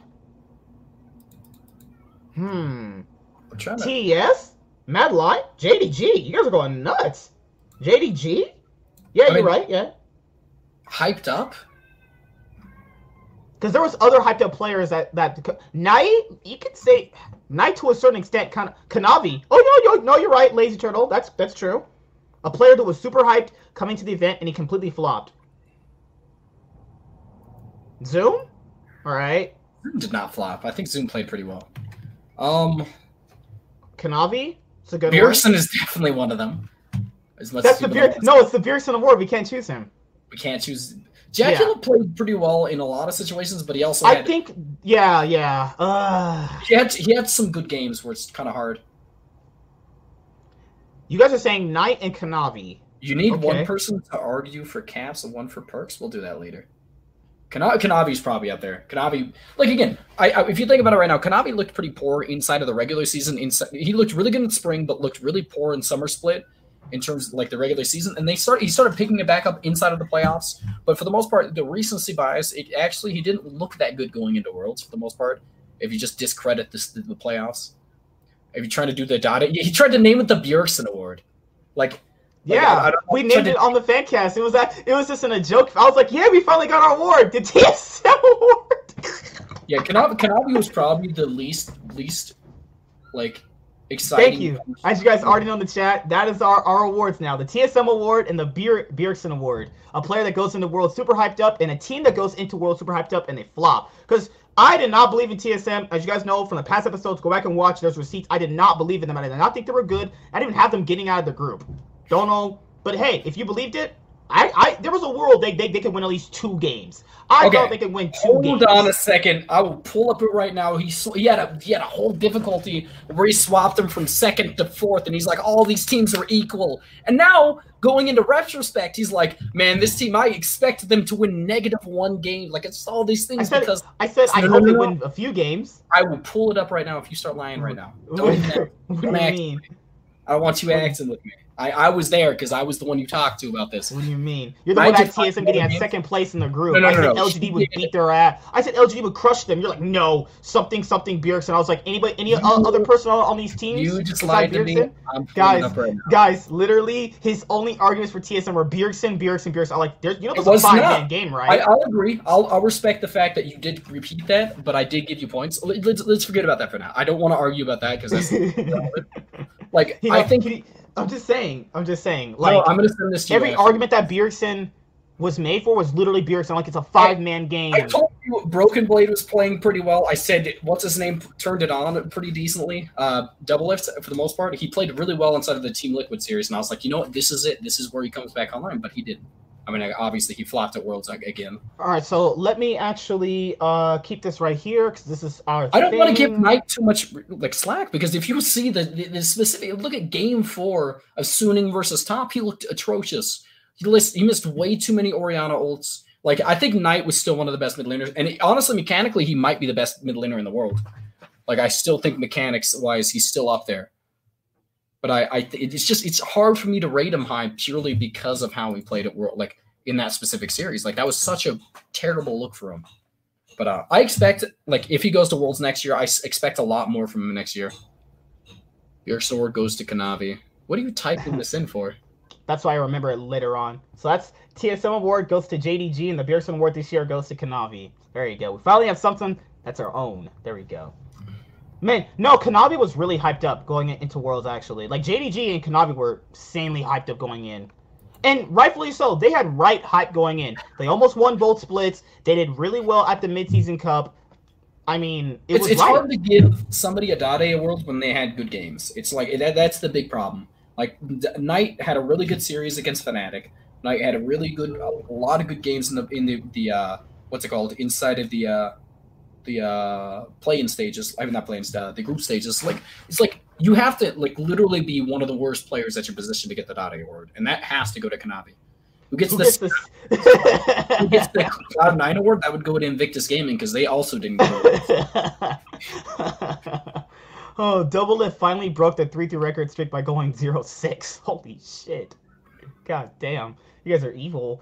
Oh my god. If I don't know, because Knight didn't actually play poorly, but Knight, um, he played poorly simply by, why is this his best Dade- blind pickable champ Orianna? I won't say that he didn't hell? have any, but the, the, discrepancy between the two people, Dade was the single best mid laner in the world during season during season four, and he was again. They still won with him, but he was absolutely atrocious in comparison to Oh, he re- made it to semis, right? Yeah, he got Yeah. he made it to semifinals. yeah, he was atrocious in comparison to his, the rest of his season.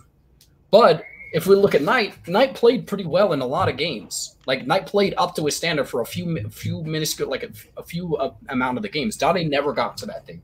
No, when you look at Worlds, you don't think that he was. He probably still was one of the best mid laners there in season four. But like again, there was a big discrepancy between the way he played.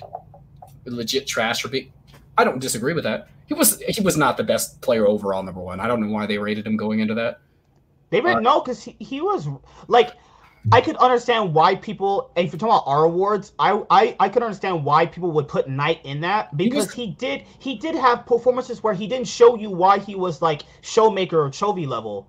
I mean, again, he was again. I, I don't disagree with that. Like I've, I've said it a few times. He had a lot of underperformances, but I think you have to legit be a like like complete disappointment. Like a complete man. This is not the same player. Like he's not. Yeah, Nike had really good games. He had good Ekko game. He had a good Zoe game. Like That Nocturne game was just, God, it was What? He- he actually almost like again. They had to like group up as a six man to stop him. Yeah, he was solo carrying that Nocturne game. Well, it's just like all like it's hard for me to say somebody who played so well in sp- a specific amount of games can be bad. But uh, like it's I agree with you. I mean, he definitely was worse in Worlds than he was in China. Like he looked a lot worse this year. What happened to that OP Syndra Knight player that I saw at, in the LPL? We never got that. We never got that type of player here. And I even said, going to the event, you can oh, you can punish his over aggressive tendencies, and people did. No one did that. He just played terrible, especially inside of the Suning series. You can't attribute that to punishing aggressive tendencies. No one ganked him. He just lost. He didn't successfully land ults. Like it, it, it's not aggressive tendencies that he actually performed because mid lane doesn't really get punished for that because it's such a short lane. There's not a lot of room to be able to do that. Like legit the the, whole- the Zoe. Yeah, Zoe's like a pocket pick. Like Zoe Nautilus, like like Zoe and Nautilus are like the two you had. Like I, I remember like for a large majority of the season, like of the of the playoffs, they just constantly like had what's it called? Constantly played Nautilus in the support. But I mean, if you look at the if we're looking Oh, at We should also have we should also have um our own world's M- MVP. Who will be our world's MVP? uh, it has to go to the winning team, right? I mean, I can't imagine. Ooh. Best ghost is It, it, it, it should always be someone in the finals, though. At least. I think that we should. I, I kind of want to go down the top five of each role. Support is the hardest for me. Support was legit the closest role of all the seasons. Like it's legit, like everybody. There's a lot of incredible supports at this Worlds. That's one of the best. Okay, let's do let's do MVP because that's no, yeah, let's do MVP. So you said only teams in the finals, so that would be Ariel might be the MVP for me. I was gonna say SOFM should be the MVP throughout the SOFM. whole tournament. The problem is that. SOFM didn't like it's it's hard to say like you don't usually give MVP to the winning losing team. It's hard. Beryl was the best player. He was the most impactful player on the winning team that 100% dominated the early game, and he was the one that kind of initiated all the early game aggressive tendencies. Mhm. Like he, he was the one that pushed the pace of the game, and it's hard for me not to say Bar- Beryl. Um, Angel got absolutely like demolished in that Singer game, and it's kind of hard for me to say anything about that. I think it, it- he had a really good series against Ain- like Knight, but I think Knight is an all-around better player who just underperformed against him that day. I feel like one of the best supports Kaiser to make group stage thanks to his team falling apart. Canyon or Angel Bin? Can- Dude, you could say I would say if you have MVP candidates, you could be Beryl, Canyon, SOFM, Bin. Yeah. just naming off like all the players in the finals. It depends on the That's it- you. We're only gonna pick teams from the finals anyway. Well, yeah, but you named off half of the players in it. I think No. SOFM is my favorite player of all time. He still is, but it's hard for me to say that he deserves MVP. Most valuable player ha- that that either would go to Canyon or that goes to SOFM. it goes to it, it goes to Beryl for me. Like I, I 100% would pick him. I think again, I've been I've been high on SFM for a while, but again, the initiate like the the the the, the uh, tone and like kind of the uh, identity of Damwon Gaming. This man's also a support main, so he's gonna be biased toward the support role. no, it's true though. I mean, like just look at it. Look at all of the. I'm not the- saying Beryl played bad. I think Beryl played amazing, Honestly, I think Canyon played. I, I don't know. I, I actually Showmaker was pretty good too. Can show like honestly, you could really make a debate for every single person. Except for like Nuguri, I can make an argument for everyone except for Nuguri. Honestly, I think Like- Nuguri played pretty poorly compared to his last year world standard. Well, he he was put on a lot more tank games, and he played pretty well for the most part. He- a lot of his Ornn engages were incredible this series. Like he had a really good positioning in a lot of the team fights. But again, I would agree with that. He's So if probably I had, so if I had, if I had to narrow it down to MVP, I would choose between Canyon, SOFM. That's the first, That's the two that I would pick from.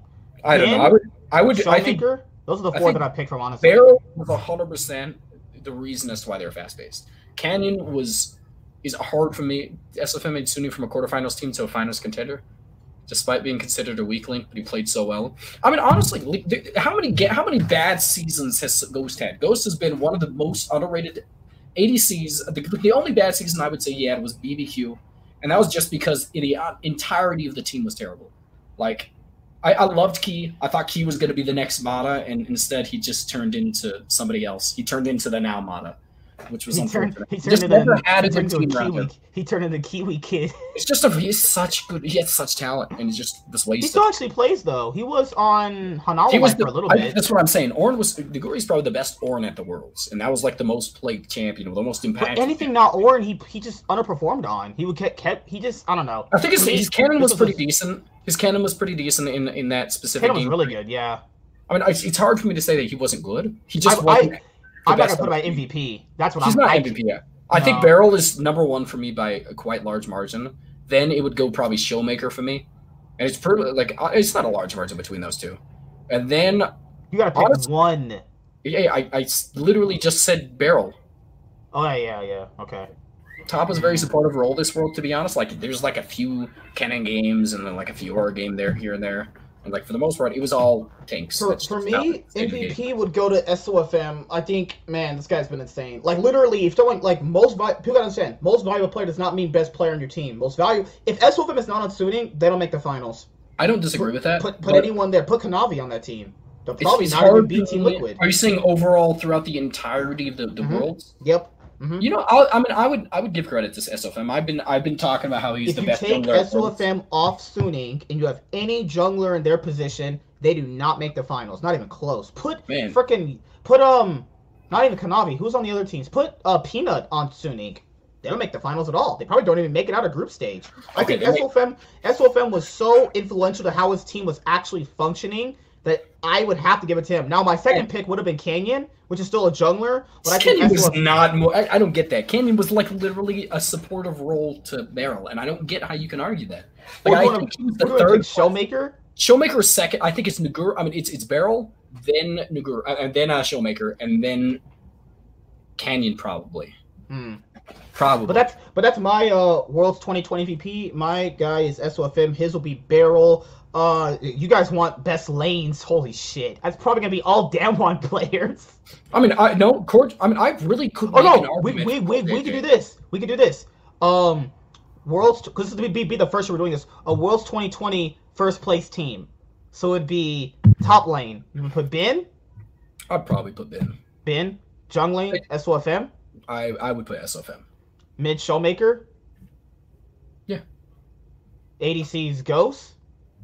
One thing. No, we have to choose between them. Juan Uh, Fei if we're played well. If we want to point out, in the group stages, the best ADC obviously was JackeyLove, but he did not transition that well into the knockout stages. So it's kind of hard for me to put him up there anymore.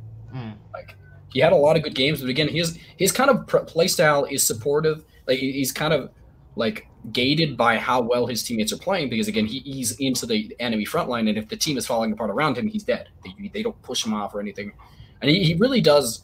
At the top level of play, JackeyLove is the best ADC in the world, but he just his his play style is so finicky. It's just so, so fragile that it, if he messes it up even slightly, he just loses the game for his team. I mean, I think the best the best ADC. I don't know. I mean, it might it probably would be Huanfeng. I don't know, Ghost. That's the thing, though. Then you're just discrediting Ghost too. Ghost was great, but again, it was because he fit this team so well that he was so good. Ghost was an incredibly good ADC, and it's you know what? It, it's it's it's a very big. It's a hard argument for me whether or not I'd put him or Huanfeng first. Huanfeng played really well in this series. He actually solo killed a few times when they got Elder Dragon in game three, uh, game one. He was able to solo kill what's his name when he was chasing him down to try and kill off the rest of the Elder Dragons. But then again, Huanfeng right after that walked down mid and got soloed by Showmaker. So who knows? Like it, it's hard for me to say who the best ADC was. I think that's one of the closest ones. But uh, yeah, I mean, I would probably.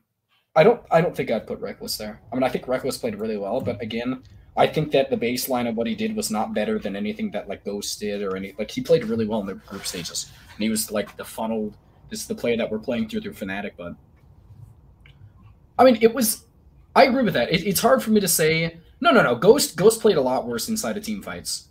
Like I think that's he just he I just he played well in team He- fights. no, Like, no. His Ashe in team fights was amazing. no no no no. I mean Ashe is extremely easy to execute in team Hey, fights. I'm- it might be extremely easy, but it's for us. But it's definitely harder for him doing it in that. I'm not just I'm not denying that, but when a team perfectly surrounds you in the proper ways to be able to like dish out as much DPS as you can, I think with what he was working with, Huanfeng did quite a bit of damage considering his team with with an with a role that is kind of designed to have to have a front line. He did a lot of damage for what he did. I think Huang So Fong. you want to put Huanfeng over it? I think I think I'd probably put Huanfeng there. But the support is the big question for me because there are so many good supports.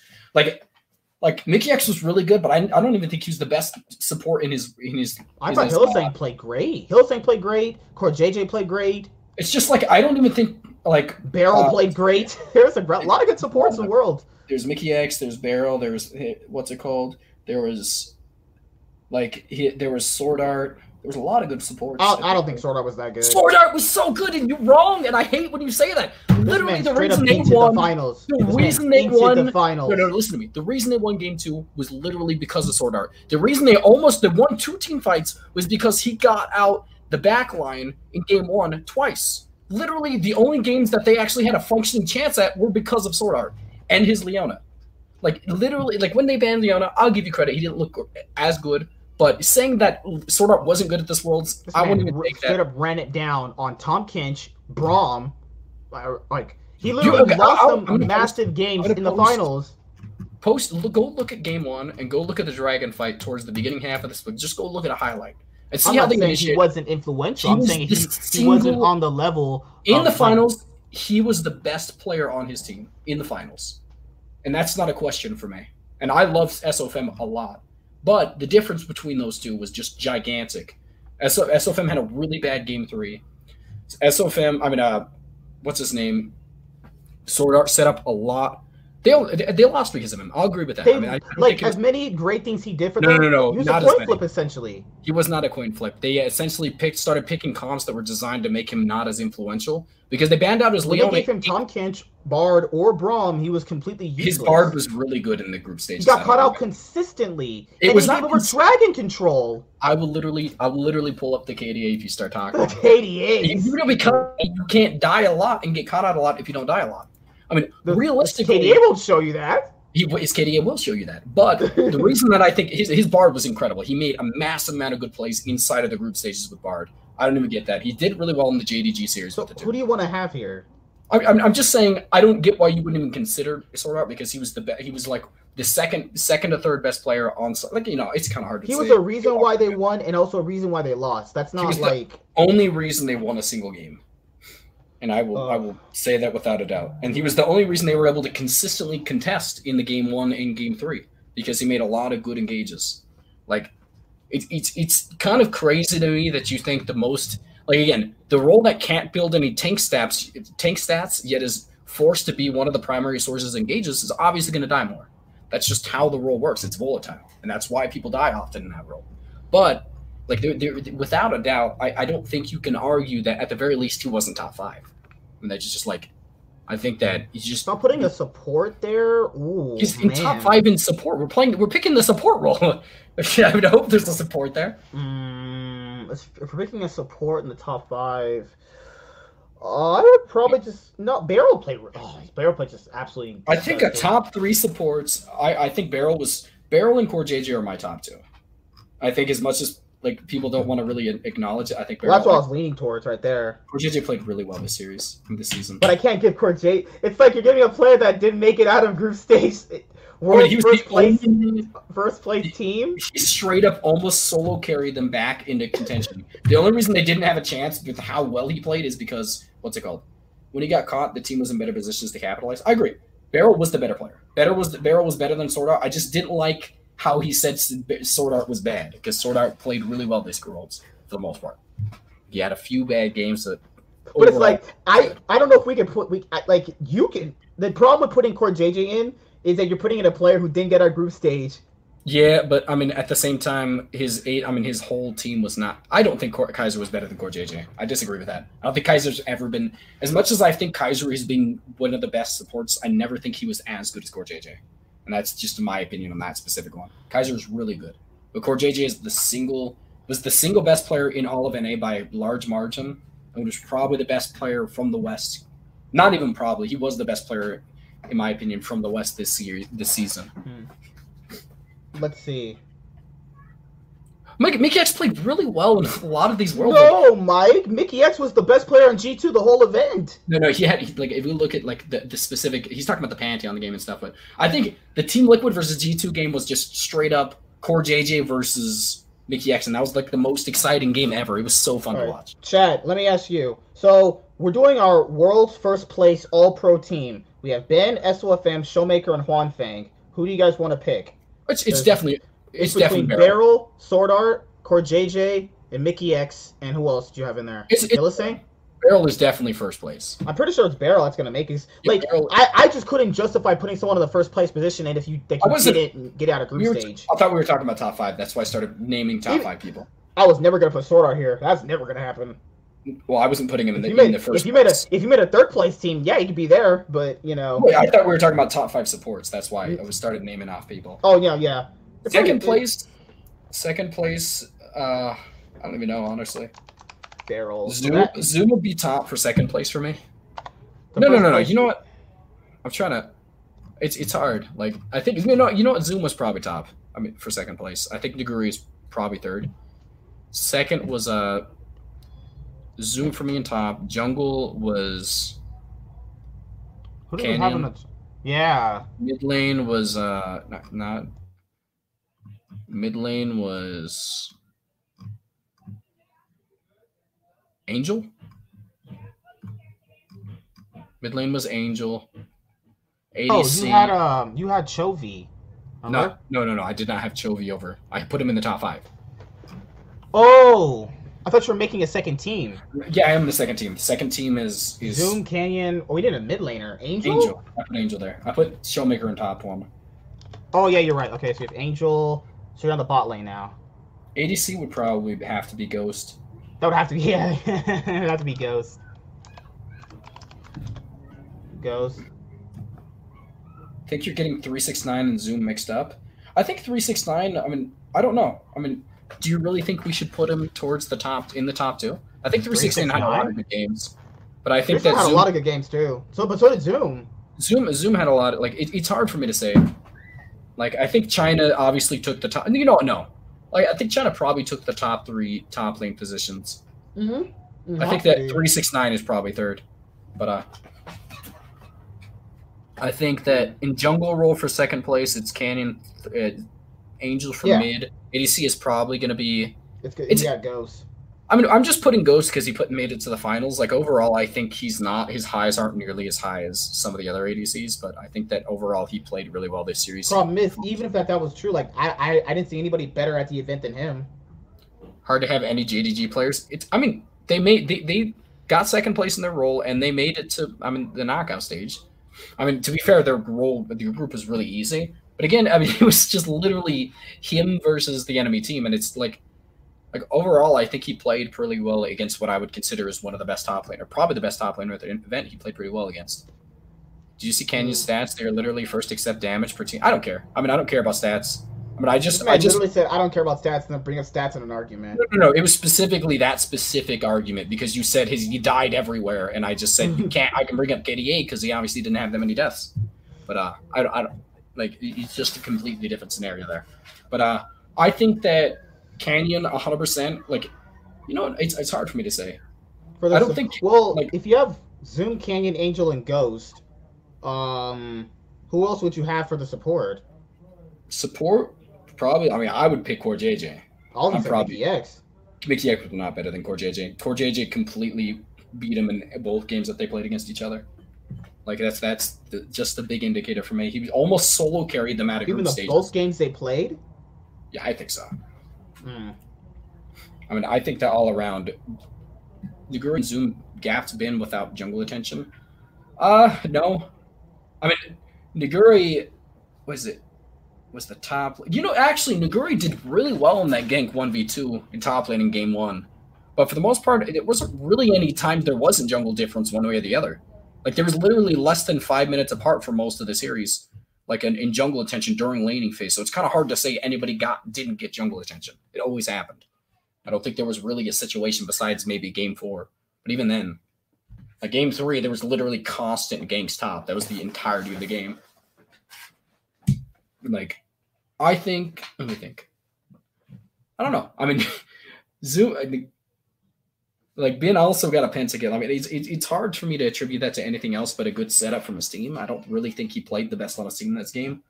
But uh, a pentakill definitely doesn't does mean that you didn't get fully gapped. Um, let me think. Game, it's I would put I would put CoreJJ at second. In third place, I would put Sword Art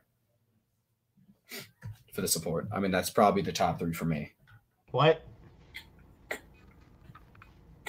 Top three. I mean, I just say I was just telling my top three supports. So you like? So you want that? Zoom, Canyon, Angel, Court Ghost, Core J. Sure. Why are we writing it down? By the way, do you remember why? Oh, I need to have that this just in case I put it up in Discord. That we remember what we put out. That's like pretty a- much it. That's all the world's awards. Um, MVP. He chose Beryl. I chose CoreJJ. Our first, You second. did not pick uh, CoreJJ. Hold on. You said FSOFM. Yeah, I You got chose. distracted. You chose Beryl. I chose uh, SOFM. Yeah, yeah. There you go. The TSM award goes to JDG. The Beerson award goes to Kanavi. he played so bad. Yeah, that he was, actually was, he actually just did nothing. He just played Nidalee and threw spears at jungle camps. I was like, God damn, it, this man was worse than Spica. Spica had more impact on TSM's games than Kanavi did on JDG's games. Crazy, crazy. Um, but that's pretty much it. This man was really fighting hard for CoreJJ. Every time he picked up a support, he I got better only than fought- CoreJJ. I fought- I fought hard with Sword Art, not not CoreJJ. I mean, I was literally trash talking Sword Art all season, if you remember, and I swapped really drastically for Worlds. And I've been fighting for uh, what's his name for SOFM for six seasons now. So I've and you didn't put him at first place. I'm not going to change my mind on that. I mean, I, I didn't think just because he's better that I mean they, they looked better. Never forget, Yeah. man. Nine man sleep. That's why TSM is gonna be the TSM Team Award, and what it means moving forward. So it's like these things don't, don't get like misconception or misconstrued. The TSM Award means that you're a team that's hyped up, coming up, and then you flop. That's it. That's all it means. TSM are really hyped up for North American people. Don't know why they flopped, and then obviously that's where they have the award. The Pearson Award is another hyped up player, and then he just flops. It's essentially what it is. And then the MVPs will always happen. The first place, second place, world's team will always happen. I think these these are good awards. We've been trying to get one for so long. We just If you have never honestly pro could get one. I mean, I disagree with that completely. I mean, I think that you can act 100% considering how hard it is to make it out of groups because there's only half of the people to make it out. And I think you have to have a substantially decent group around you. I mean, it's it's reasonable Hey, why you would think that. Mike, I said that too. I think we should. The players should at least have gone out of the group Fair stage. enough. I just think that you can't. I don't think anybody could have carried a Team Liquid as replacing one member at a time. I think that if you put the best player in their position on Team Liquid, none of them could have carried that team out of groups. And that's just my thought process behind it. Like, No, Nick, LGD are so trash they don't even get the award. They were just so bad. LGD. Oh my god. LGD almost lost to a to a oceanic team. That's that's shame in and of itself. The fact that they roll oh shit. Oh that that was so fun watching that. Mad was trash. Mad was Mad- terrible. if I could give this award to two other teams, it would it would be LGD and Mad because they definitely deserve it. Holy crap! Never forget nine man sleep. That's why TSM gets the award. but for any, any anybody who's watching this that ha- that has not subscribed yet, make sure you subscribe. Um, that's pretty much it. Unless there's any off-season news that came out when we were doing this. Then any, I mean, I'm not one of the people that disappointed in in Worlds, so I don't care. I, I could trash talk both NA and LGD. Doesn't matter. Like LGD, 100 percent played poorly in, in World and group I thought and it was Kramer played okay for what he had to deal with. whatever. I mean, that's he, he's the the he was a pretty decent ADC all around, but still, TS LGD was definitely better than TSM. I don't disagree with that. Got MVP in all positions with this year's being jungle with Canyon. I don't know. Uh, let's see. Uh, no, that's pretty much it. Unless I go to Reddit. Let me go to the league, the League of Legends Reddit, and see if anything else was leaked there. Uh, that's pretty much it. We got all our rewards, MVPs, all pro teams. Yeah, th- there's gonna be always the exception of, you know, the most most of the time you should be making out of groups to obviously, you know, be into the team. And, and, and if you got to factor in, if it's not CoreJJ, it's probably going to be Mikyx anyway. That's most likely going to happen. Or Hylissang, because people keep forgetting. Hylissang actually didn't int as hard as most people predicted, which was good. Like, he actually played really solid the whole World Championship. I, I don't disagree with that. I think he played really well. Hmm. Like, every, everyone kept saying he would just run it down, and it's like, he didn't really do that, actually. I mean, So- he, I expected it to. To be fair, Oh, I expected a lot. I thought it was gonna be hilarious. This man was gonna go run at everything. Uh, nope, that's pretty much it. So yeah, we'll see you guys later. Like, comment, subscribe, most of all, enjoy. Uh, we'll be back next week. Hopefully, there's gonna be off-season news.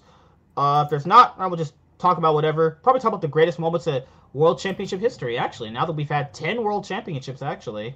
So you know, uh, anything you want to say before we close out?